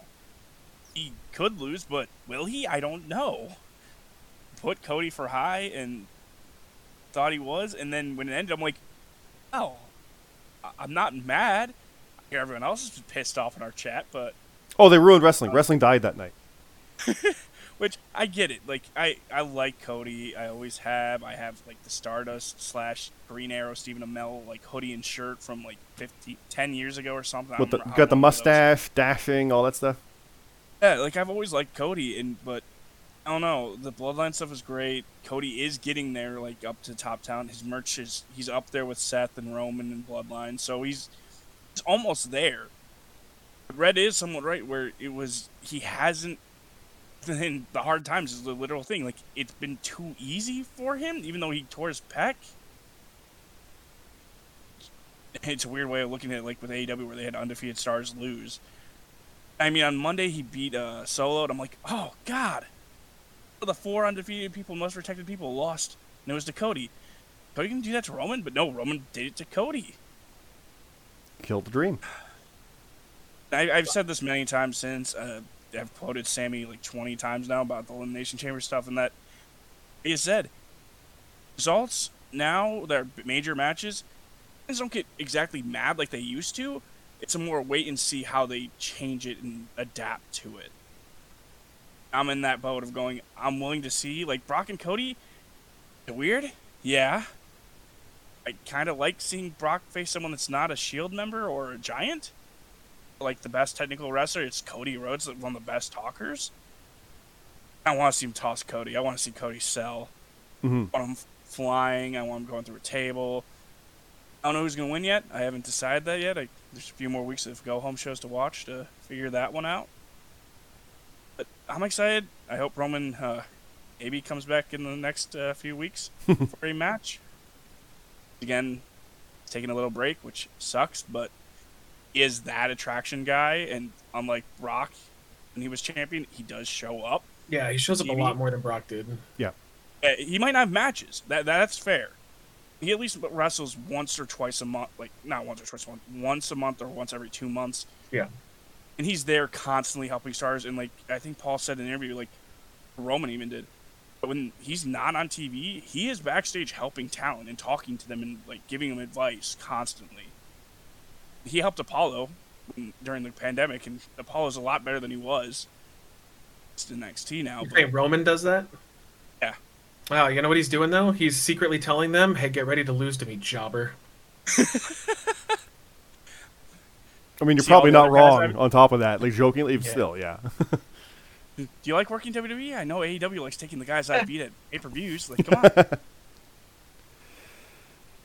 So overall, overall, yeah, it's like it's not like did it suck and did it deflate things in the moment? Yeah. Like, what was your thoughts when it happened, Matt? What were your what was your reaction Well, to this? I want To to push to you. back a little bit on the idea that Cody didn't have a struggle. Oh, he had a struggle for like years. Like, I think It's that was the story. Career It's was the career is the struggle. I'm with And you. Yes. Yeah, that's that's why I think. I mean, he should have won. I mean, that's all there is to it. Like, I don't, I don't really mind that he lost. Like, I was way more upset about Drew and Sami. Uh, I'm not a big Cody Rhodes fan. I res- I like him. I think he's fine. He's a damn good worker. I mean, like he is story wise. Like he's one of those rare guys that tells a story when he wrestles. He actually sells body parts when he wrestles, which is a you know dying tradition these days. Uh, and he's good on the mic. I'm a, you know, I'm a piece of shit. The lisp still kind of catches me uh, here and there, and I know it's nothing he can really do, and he's worked on it, and he's done a good job covering it. But it's still kind of like takes me out of his promos a little bit. Again, I'm a piece of shit. I get it. Uh, but you know, he's he's done really well for himself. But the struggle was Stardust. The struggle, you know, was the mustache. The struggle was the mask. Like all these gimmicks that were kind of cartoony, leaving, going on the indie The scene, indies, going to AEW, AEW. Yeah, and that's the story they were telling, and that's why I'm very doubtful of him getting the rematch and winning because the struggle is going to turn into a struggle for all of us to watch. Like unless they because this Brock thing was a great move. Great move. Because that's a big match that we haven't seen. So everybody's going to be cool with it. But eventually, if they're going to drag this out to SummerSlam or to WrestleMania, particularly Mania, which I think they're going to do, you know, he's going to have to like fight, you know, Seth Rollins again. He's going to have to start going through and fighting these people where you're like, eh, just get to Roman Reigns. Like, and the other part is he could just be defending the title against Brock. He could just be defending the title against all these people and have Seth. fresh matchups for the Gunther. year. Exactly.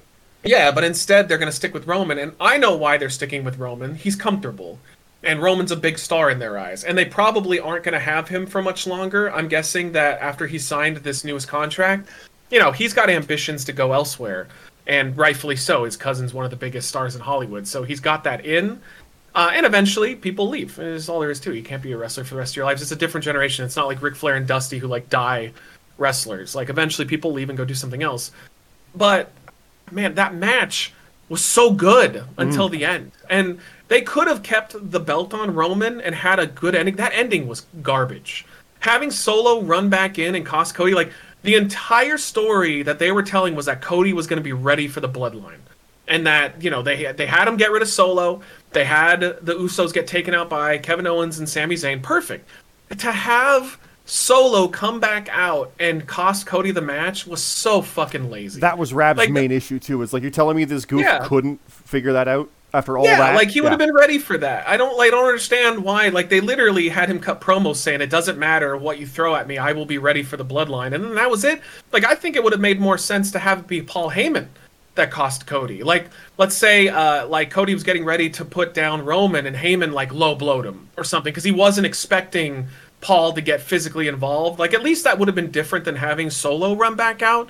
Um, but but it's just yeah, it just came off as lazy. And like the the thing with this reign that Roman's on, I don't like that he needs the bloodline to win these matches. This is Roman Reigns.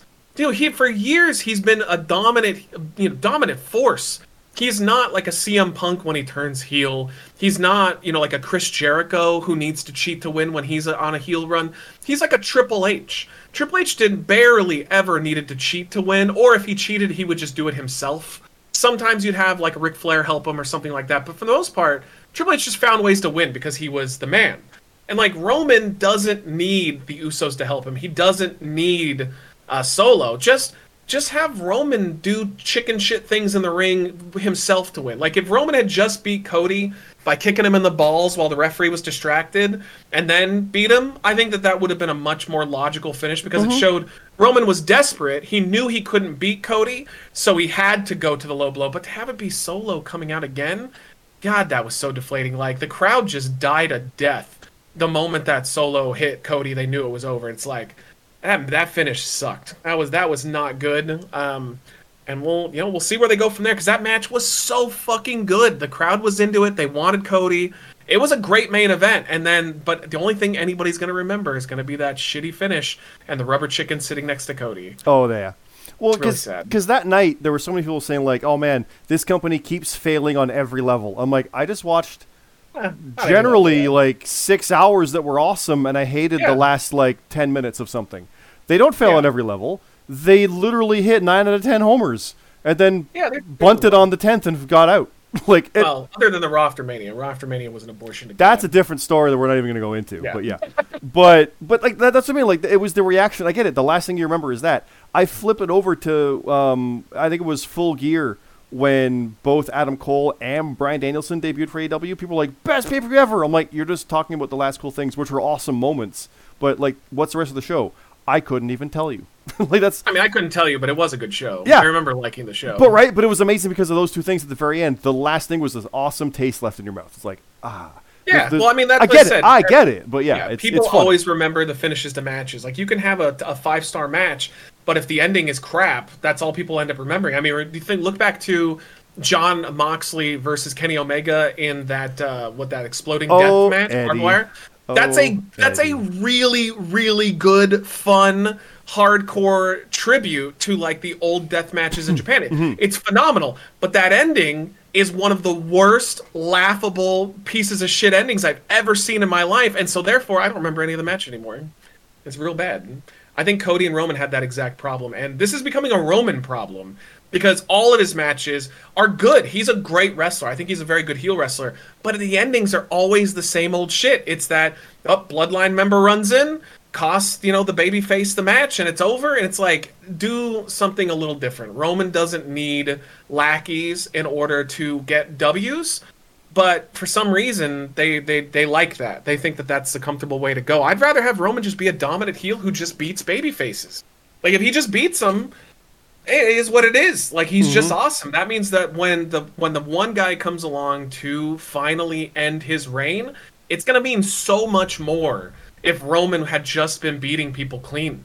Like just let he can be an asshole and still be really good in the ring. Like brock did that brock never had to cheat in order to get w's but for some reason roman does i just that's the one part i think they're failing in I maintain that Austin Theory should have tried to cash in on Roman, and Roman stuffs him, and this stops it. Because that's the one thing that he didn't even have to do is turn back He Money does- in the Bank. That would add even does like more to stuffed. it.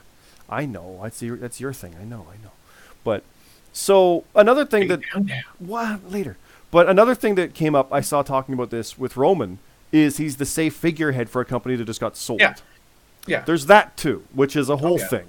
And I know I have that written down. Um, I have Rebellion in here as well, but we'll we'll go to the sales stuff because that literally happened like the next day.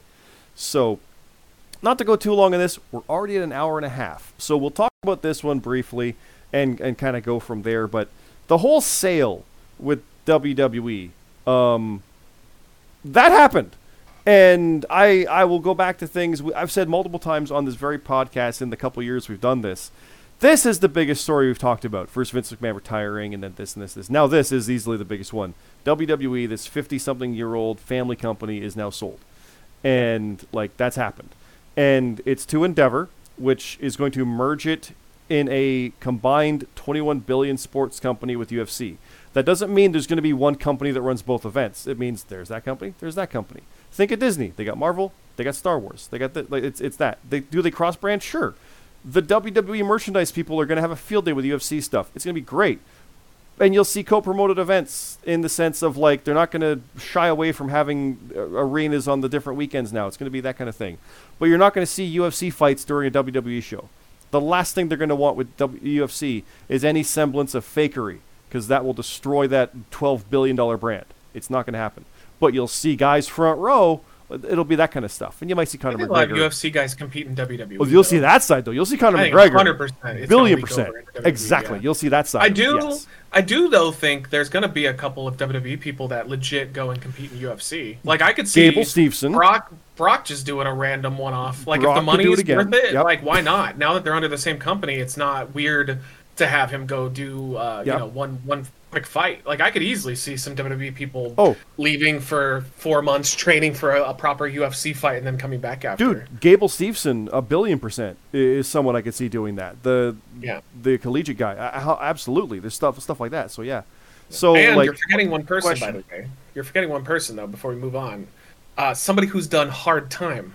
Okay, Oh, he he knows what it's like on the inside, and I think he could absolutely survive in the the octagon. Dominic Mysterio needs to get in there. I'm I'm on board. I think we need to see him in there. I mean, I feel bad though because whoever he's going up against, oof, they're they're in trouble. They might have to go to prison So- first. Could you guys see Matt Riddle going back? no.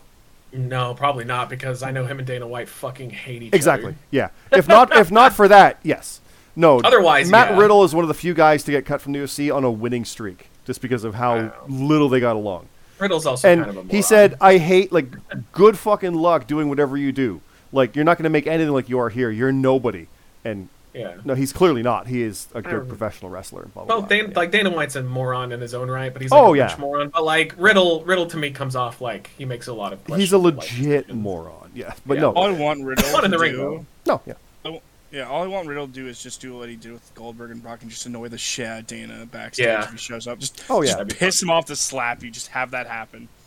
A UFC versus WWE brawl or some shit. That'd be great. But like like I said, it's the the whole company. The way this thing is, it's like it's a big twenty one billion dollar company that houses both. So like there's the UFC and there's WWE. They're not one company. They're part of one company. So it's like don't get It's ex- the company owns them both. exactly yeah. And it's Endeavor who made a company that has both in it. That's it. So like Technically, Vince McMahon is above Dana White, which I find interesting. Yeah, because the board is five people from WWE, 6 Mhm. people from Endeavor, nobody from UFC. Like Yeah, the, the, this this co- this this combined company board has, like I said, six Endeavor chosen and five W chosen, and that company houses WWE and UFC. WWE is the the nine or eight billion dollar company. UFC was bought for four, is now worth twelve. That's Yeah. worth more than WWE, and yet I saw Chill Sun talking about it. WWE put on an event. It was an $18 million gate with 20 million in sponsorships with 60, 70,000 people for two nights in an arena. It's worth less than the other one. That it seems weird to me. UFC is just a bigger brand. It is. It overall. is. It's it's also legit sport with like the way things Eh, run. I think that's bullshit. By the way, I think UFC, a lot of its work. I mean, in the real sense of how it's. It, I Yeah. I mean, in the sense of yeah, you know what I mean. It's Yeah. it's not like clearly a fake sport in the scripted wrestling sense. I understand. I know. I know. I know. You But never know. You see Dana White going to the bathroom, going like, uh, I, "I don't know a lot of UFC fighters, so George, so George St. Pierre, I need you to take a dive after the third round or whatever. Who knows? not in Canada. He'd pull a Bret Hart. He wouldn't do it.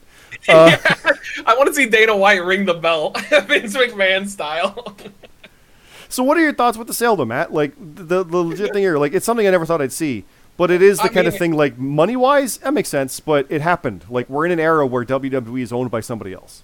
Uh, Vince was not going to keep his little fucking grubby mitts out of WWE, so He- this is the best case scenario. he hostile takeovered it from his own kids. Oh yeah, hundred percent. Um, but he the it, here's what I think is going down. I think they gave Vince this power, uh, and apparently it's only like it's like two years. I think is the contract that they have. with Something Vince like right that. Yeah. I think the idea is that Vince really is old as fuck, and they know he's had a problematic past, and this is like a way to give him some power, but also let him bow out and his on his own terms, versus just dying uh, doing the job. And it does appear that he really only ruined uh, the Raw after Mania, and he's been mostly hands off. Yeah. Ends. So I think I think this was just Vince's way of sticking it to everybody who basically forced him out. Like he went through, he fucked over all his family members because they kicked him out. Uh, he got his revenge. He sold his company for nine billion dollars. He netted two billion dollars on his own.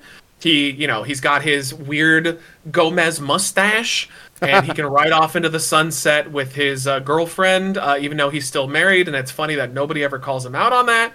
But you know, this was just his revenge. Uh, I I actually don't think he's going to be that hands on anymore. At first, I thought for sure he would, but it just again, I I think this was just his way of sticking it to all the people that fucked him over. He's still gonna be there, but I don't. I honestly don't think he's going to be as hands on as he used to be. I think he'll just occasionally ruin a show when he's bored, and that's where we'll be at. I think that's kind of uh, Jeremy. He's he's been commenting on that. Like he's worried about the old man being there.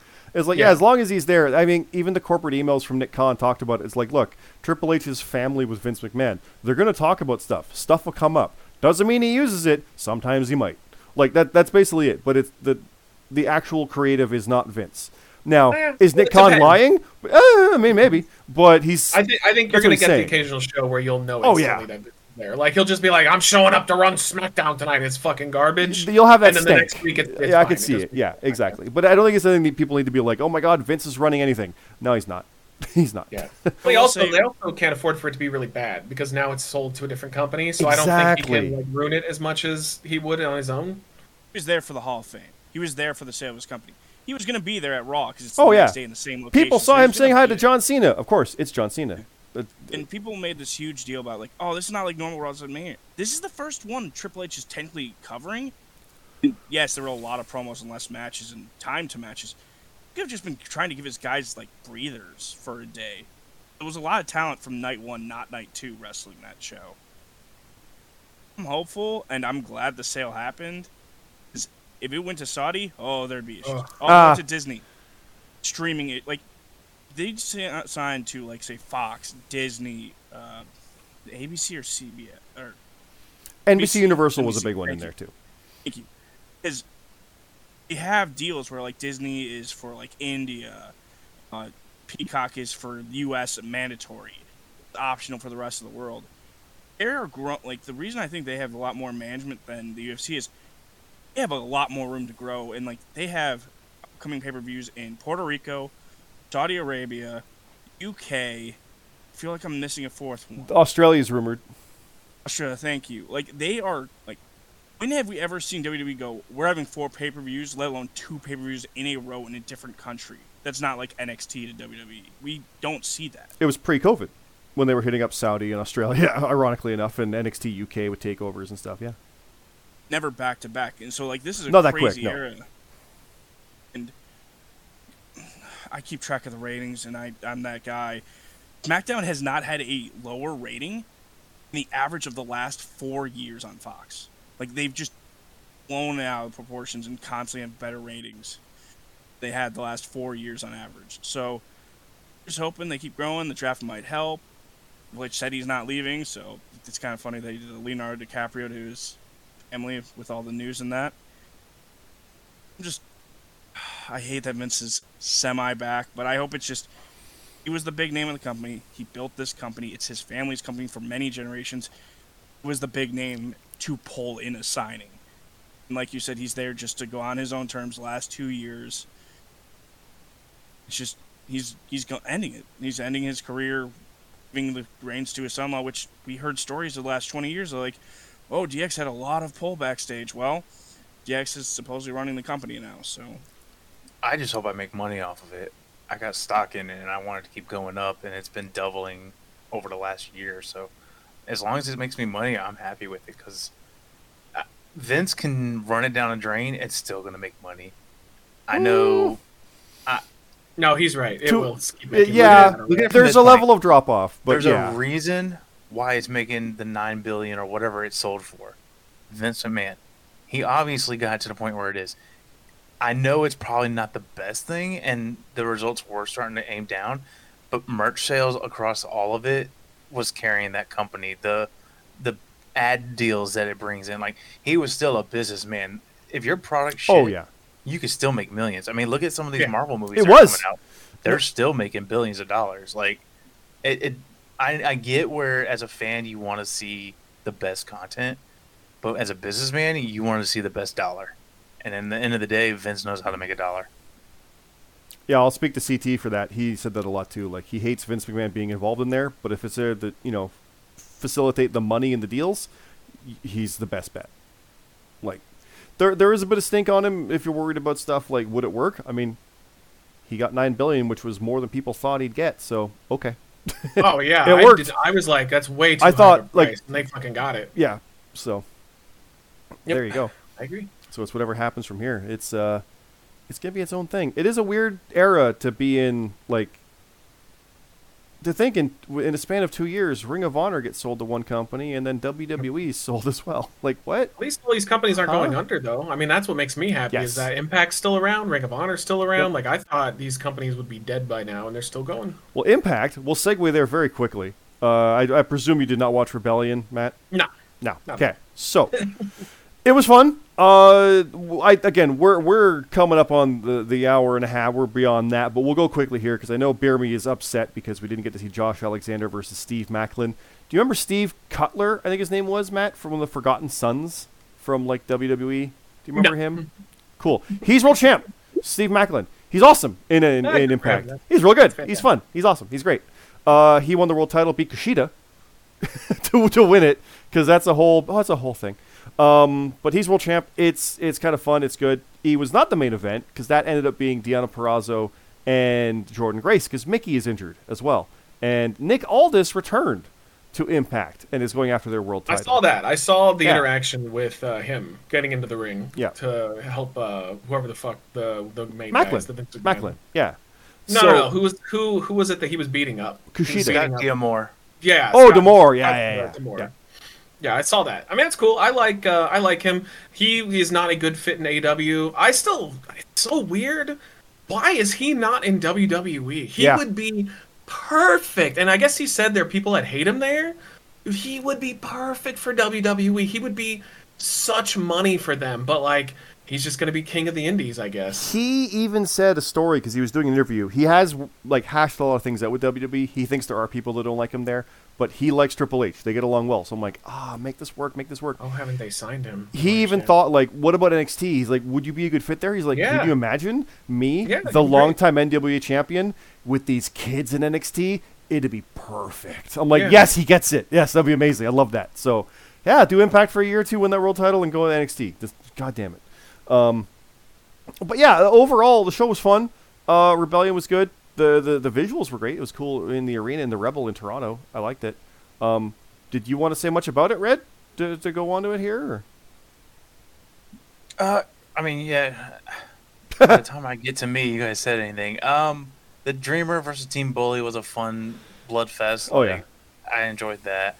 It was a very interesting take to have the men's come on before the women's. I think the women's ending was way flatter of an ending. Better And match, worse Yes, match to be at the hundred end. percent. Yes, 100% It should not have been the, the final match. Yes.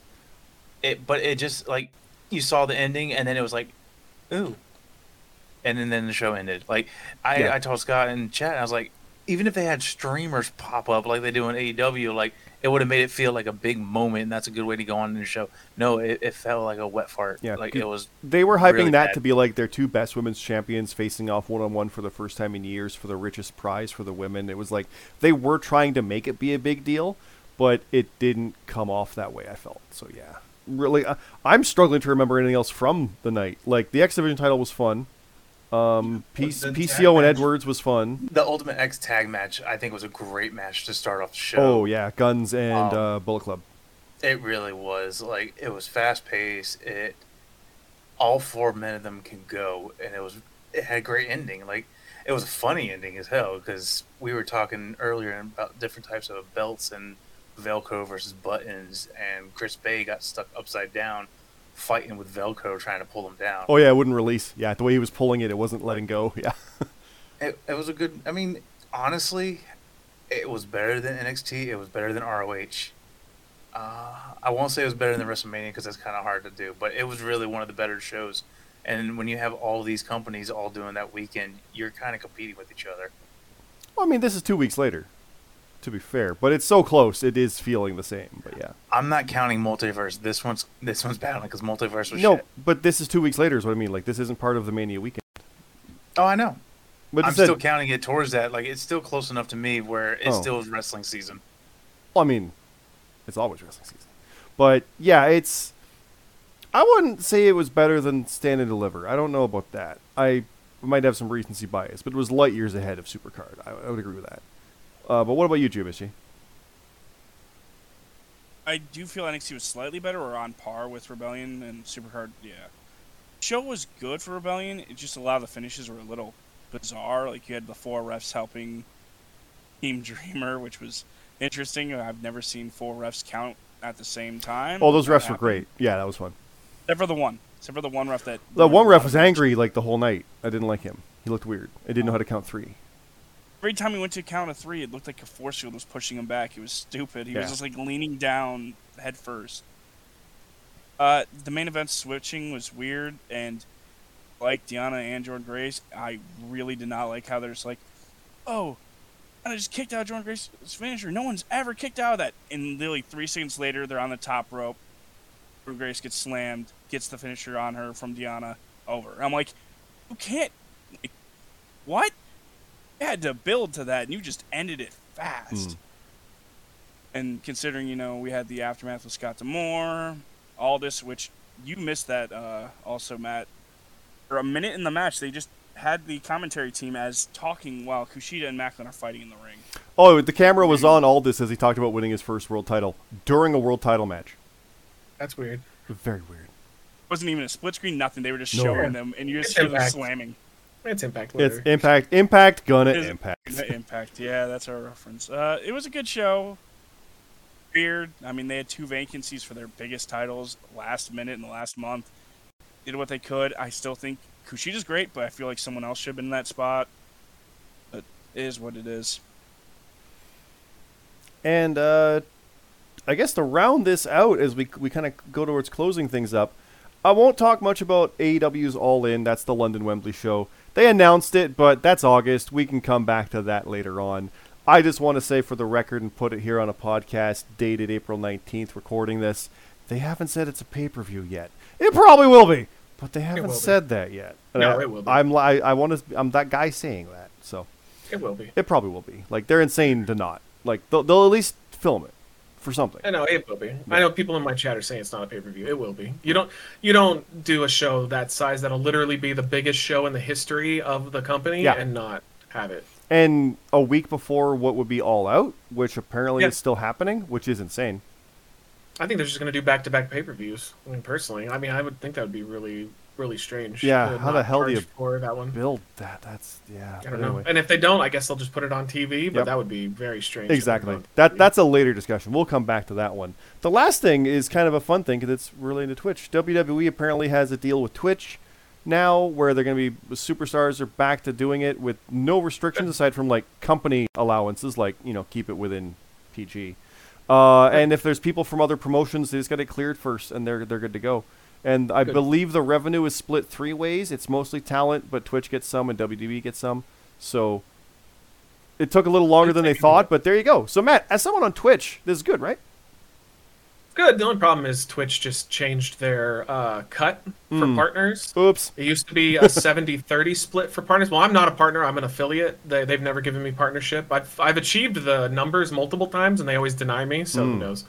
But uh, I'm a part of affiliate, and affiliate is a 50-50 split, um, which is the worst split of all of the streaming services, like literally all of them, because even YouTube is a 70-30. Uh, Kick, which is like the new kid that's popped up, is a I 90 was about to say I heard about Kick today. I was like, "What's Kick? What's this?" Yeah, well, Kick is a Kick is a fucking nightmare because it's a wi- it's the Wild West. They literally don't enforce anything on TOS. Like people like literally uh, will watch porn and So it's it's it. so it's YouTube before they went. Wait a minute, we're Yeah. corporate. Okay, got it. Yeah, so Yeah, yeah, it won't last so, like um, that. It'll get reined in as well. People before you think Kick's Yeah. the way to go. Well, no, it's not. But yeah, Yeah. The the reason why it's good though for WWE people to be able to do Twitch is just the fact that once they're done with wrestling, they can have a different avenue uh, Yes. for revenue. So that's that's good because I know a lot of them, you know, especially like I know um, was it um, uh, Paige? She was, you know, building off of that and making her income off of that. She was making like six figures yeah. a year from Twitch. So yeah, it's it's good. There was those bullshit that they banned to begin with. Vince McMahon had no idea what he was fucking talking about. Triple H gets it. He understands that they want uh, you know to take a cut, which I think is acceptable considering that they work for WWE.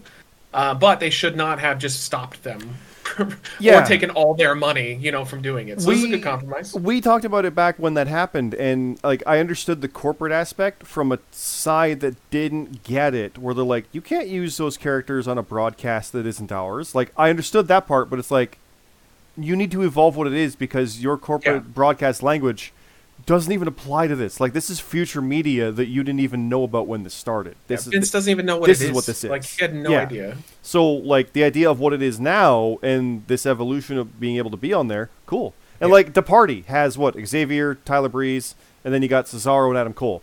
They're gonna allow that. Like Yeah, that that's cool. part of why this is. Like he's got to get it cleared if you have people from other uh, promotions on. The fact that they're even saying that out of the gate is awesome. Like there you go. Yeah. The one thing that I you clearly you- won't get is you're like Mandy Rose doing nude stuff. Mm. that's the third party problem. That's still not going to be a thing. That's not like that's a Some whole of their different girls, bridge. some of the WWE people still have OnlyFans, but they just post like very like not risque stuff. Lewds. It's not nudes. There's a big difference Yeah, on well, it. not even Yeah. really ludes. I mean, they're kind Well, of once once yeah. they sign or with WWE, like, but the fact that they'll even let them have it. But that's exactly it. Yeah, yeah. Oh, I uh, think it was actually on Twitch's part because I think WWE wanted a pay cut of it, and I think Twitch did not want to split it three ways with the talent. Yeah, this deal is Th- that's a, what I a, read a thing with WWE and Twitch. Like it's actually like they've come to an agreement for how this is going to work. So it's a special thing for them, as far as I understand it. Good. Which sounds almost like a multi-channel network.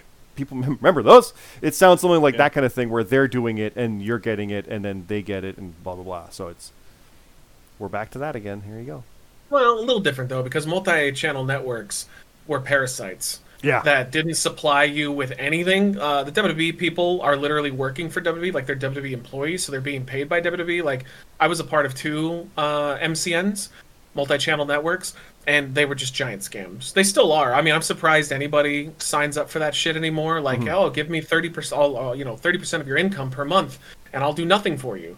It's like I don't understand why anybody. would the idea is they will promote you and they'll go to bat for you. but the problem is they, they don't do that, and historically they've never done that. So I don't know why anybody would do. it. But in this case, you're right. WWE would be if somebody comes up, they'd be like, "No, no, this is legit. This is our Yeah. person with our thing and whatever." Yeah. Blah blah blah blah. So, WWE yeah. would would do stuff for their people, so it's yeah a little different. Yeah, I saw something similar. I think they're they're allowing certain like theme songs on TikTok, so like the music won't get copyright hit.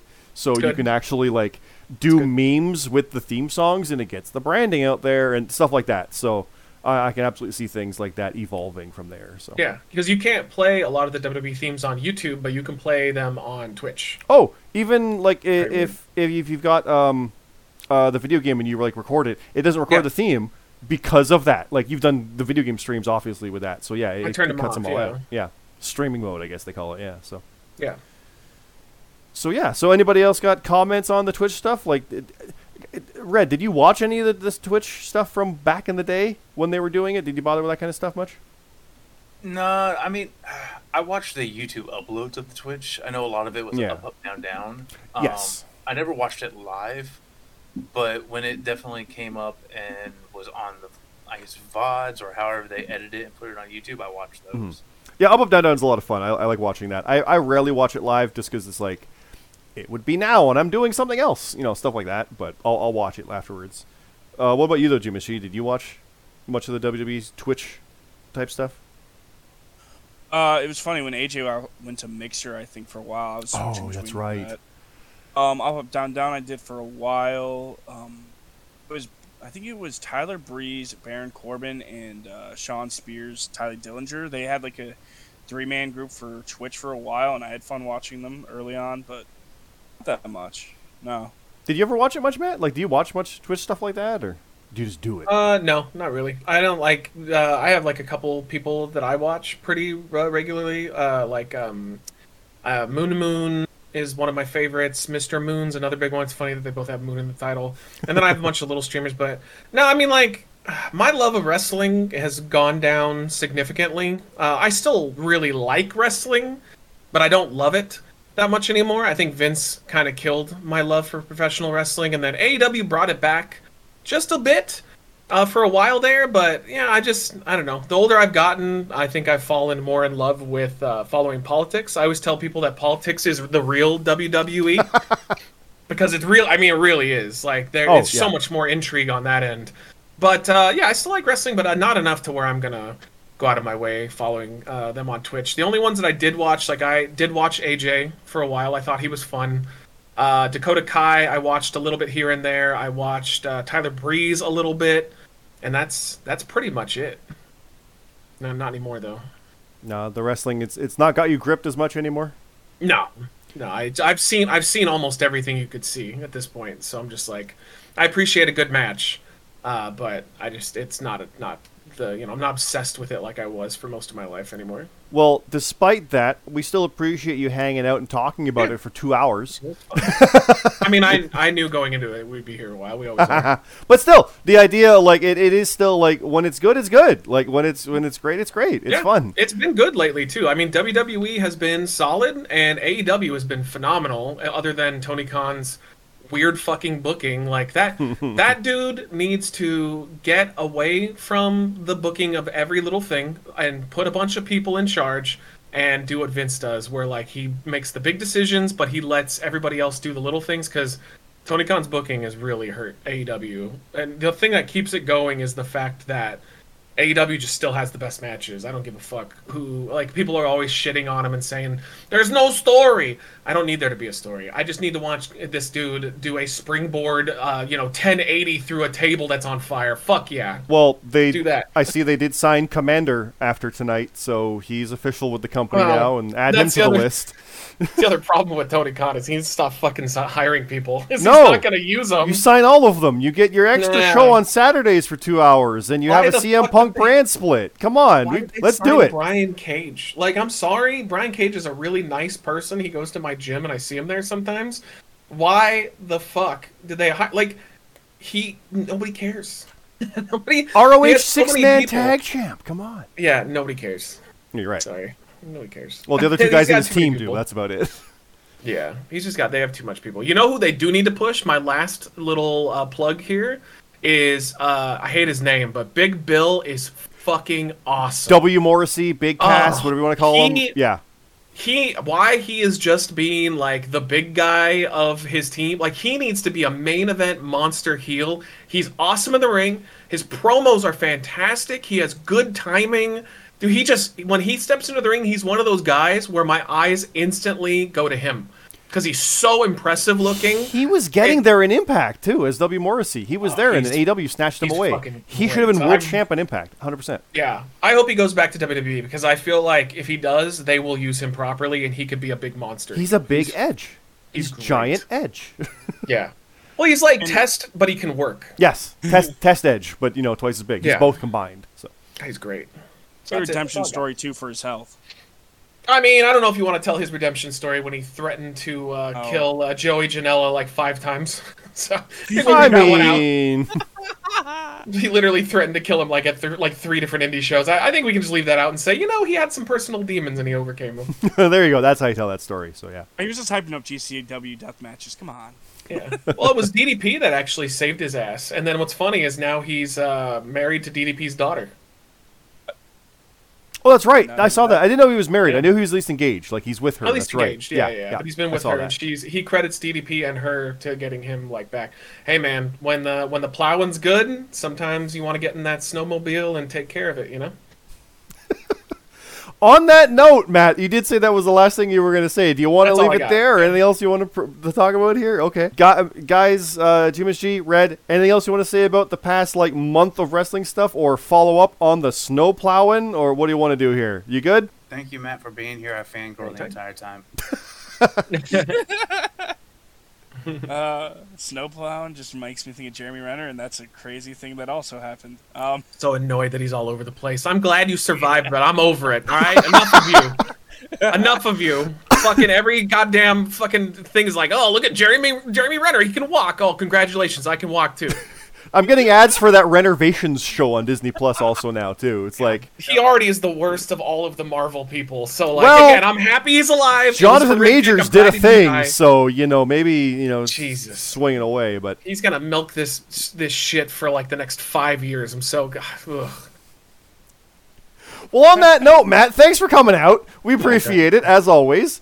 Um, it's a shame Rab wasn't here to, you know, also hate on yeah, things. I'm, I'm sad. We will we will coordinate that. He did not respond uh, to our uh, to it. He honestly he vanishes for weeks at a time and then comes back. Yeah. So we He's will. too busy going to five baseball games. Yes, yes, we'll we'll bookend it with that. He will be back, and we'll make sure you're back for that one. Lee might be on another one as well, or he didn't even want to come on, but we'll see. We'll rope this in. We'll we'll figure this out, and we'll get. If you, if we'll you, yeah, just tell Lee if he pops on, I'll do another one as long as Lee's on. Okay, okay, We'll get Lee I okay, love Lee. yeah, Lee's awesome. So yeah, we'll have. I want to hear his, him shit all over AEW. It's my favorite. His tweets are amazing. Go follow Lee's tweets. They're the well, best. Lee really doesn't like the AEW He style at all. He hates thinks it. it's an abomination. So, and I disagree, but it's always fun to have like a debate. With It's him. fun. It's fun. Yeah. But uh, so again, thanks to everybody on Matt's Twitch stream. It is twitch.tv slash reckless eating. That's a W for the reckless because a lot of people might not realize, but reckless doesn't have a W in front of it. That's your branding. That's part of what you did with that, based on the old Chris Reckless, right? Like, people sending me a message telling me, you know that that's not how you spell that, right? yeah, yeah. And yet, I think there was like a PlayStation game called Reckless uh, with a W. So it, like in some people's brains, I'm sure that is the spelling. It's not actually real, so you got to throw that in there. But Oh, the whole idea was that it's like a car wreck. You can't, like, you can't right, away. exactly. Yeah. So reckless eating with a W on YouTube.com and on Twitch.tv is also at for the Twitter and Matt Zion we as well. Thanks again, Matt, for coming out here. And again, we are Top of the Card, Top of the Card Pod on Twitter, Top of the Card Podcast on Spotify, on iTunes, on Google, on all those stuff. Wherever you're listening to it now is where you'll find it, except for Matt's stream, which is live. Thanks again, everybody, for on that. Uh, and again, Frontline Prediction League, Frontline League over on Twitter. And it's Frontline Prediction League on YouTube. You can find that as well for the weekly show and all our updates. We have a Discord for all that fun stuff. It's where we're recording this. There's live events. Dynamite's been in there. It's been lots of fun. Character chat stuff there. It's a lot, but we have a lot of fun with it, and we appreciate that. And again, Matt, again, one last time, appreciate this we hit two hours. Thanks again. Thanks again, everybody. Have a good night.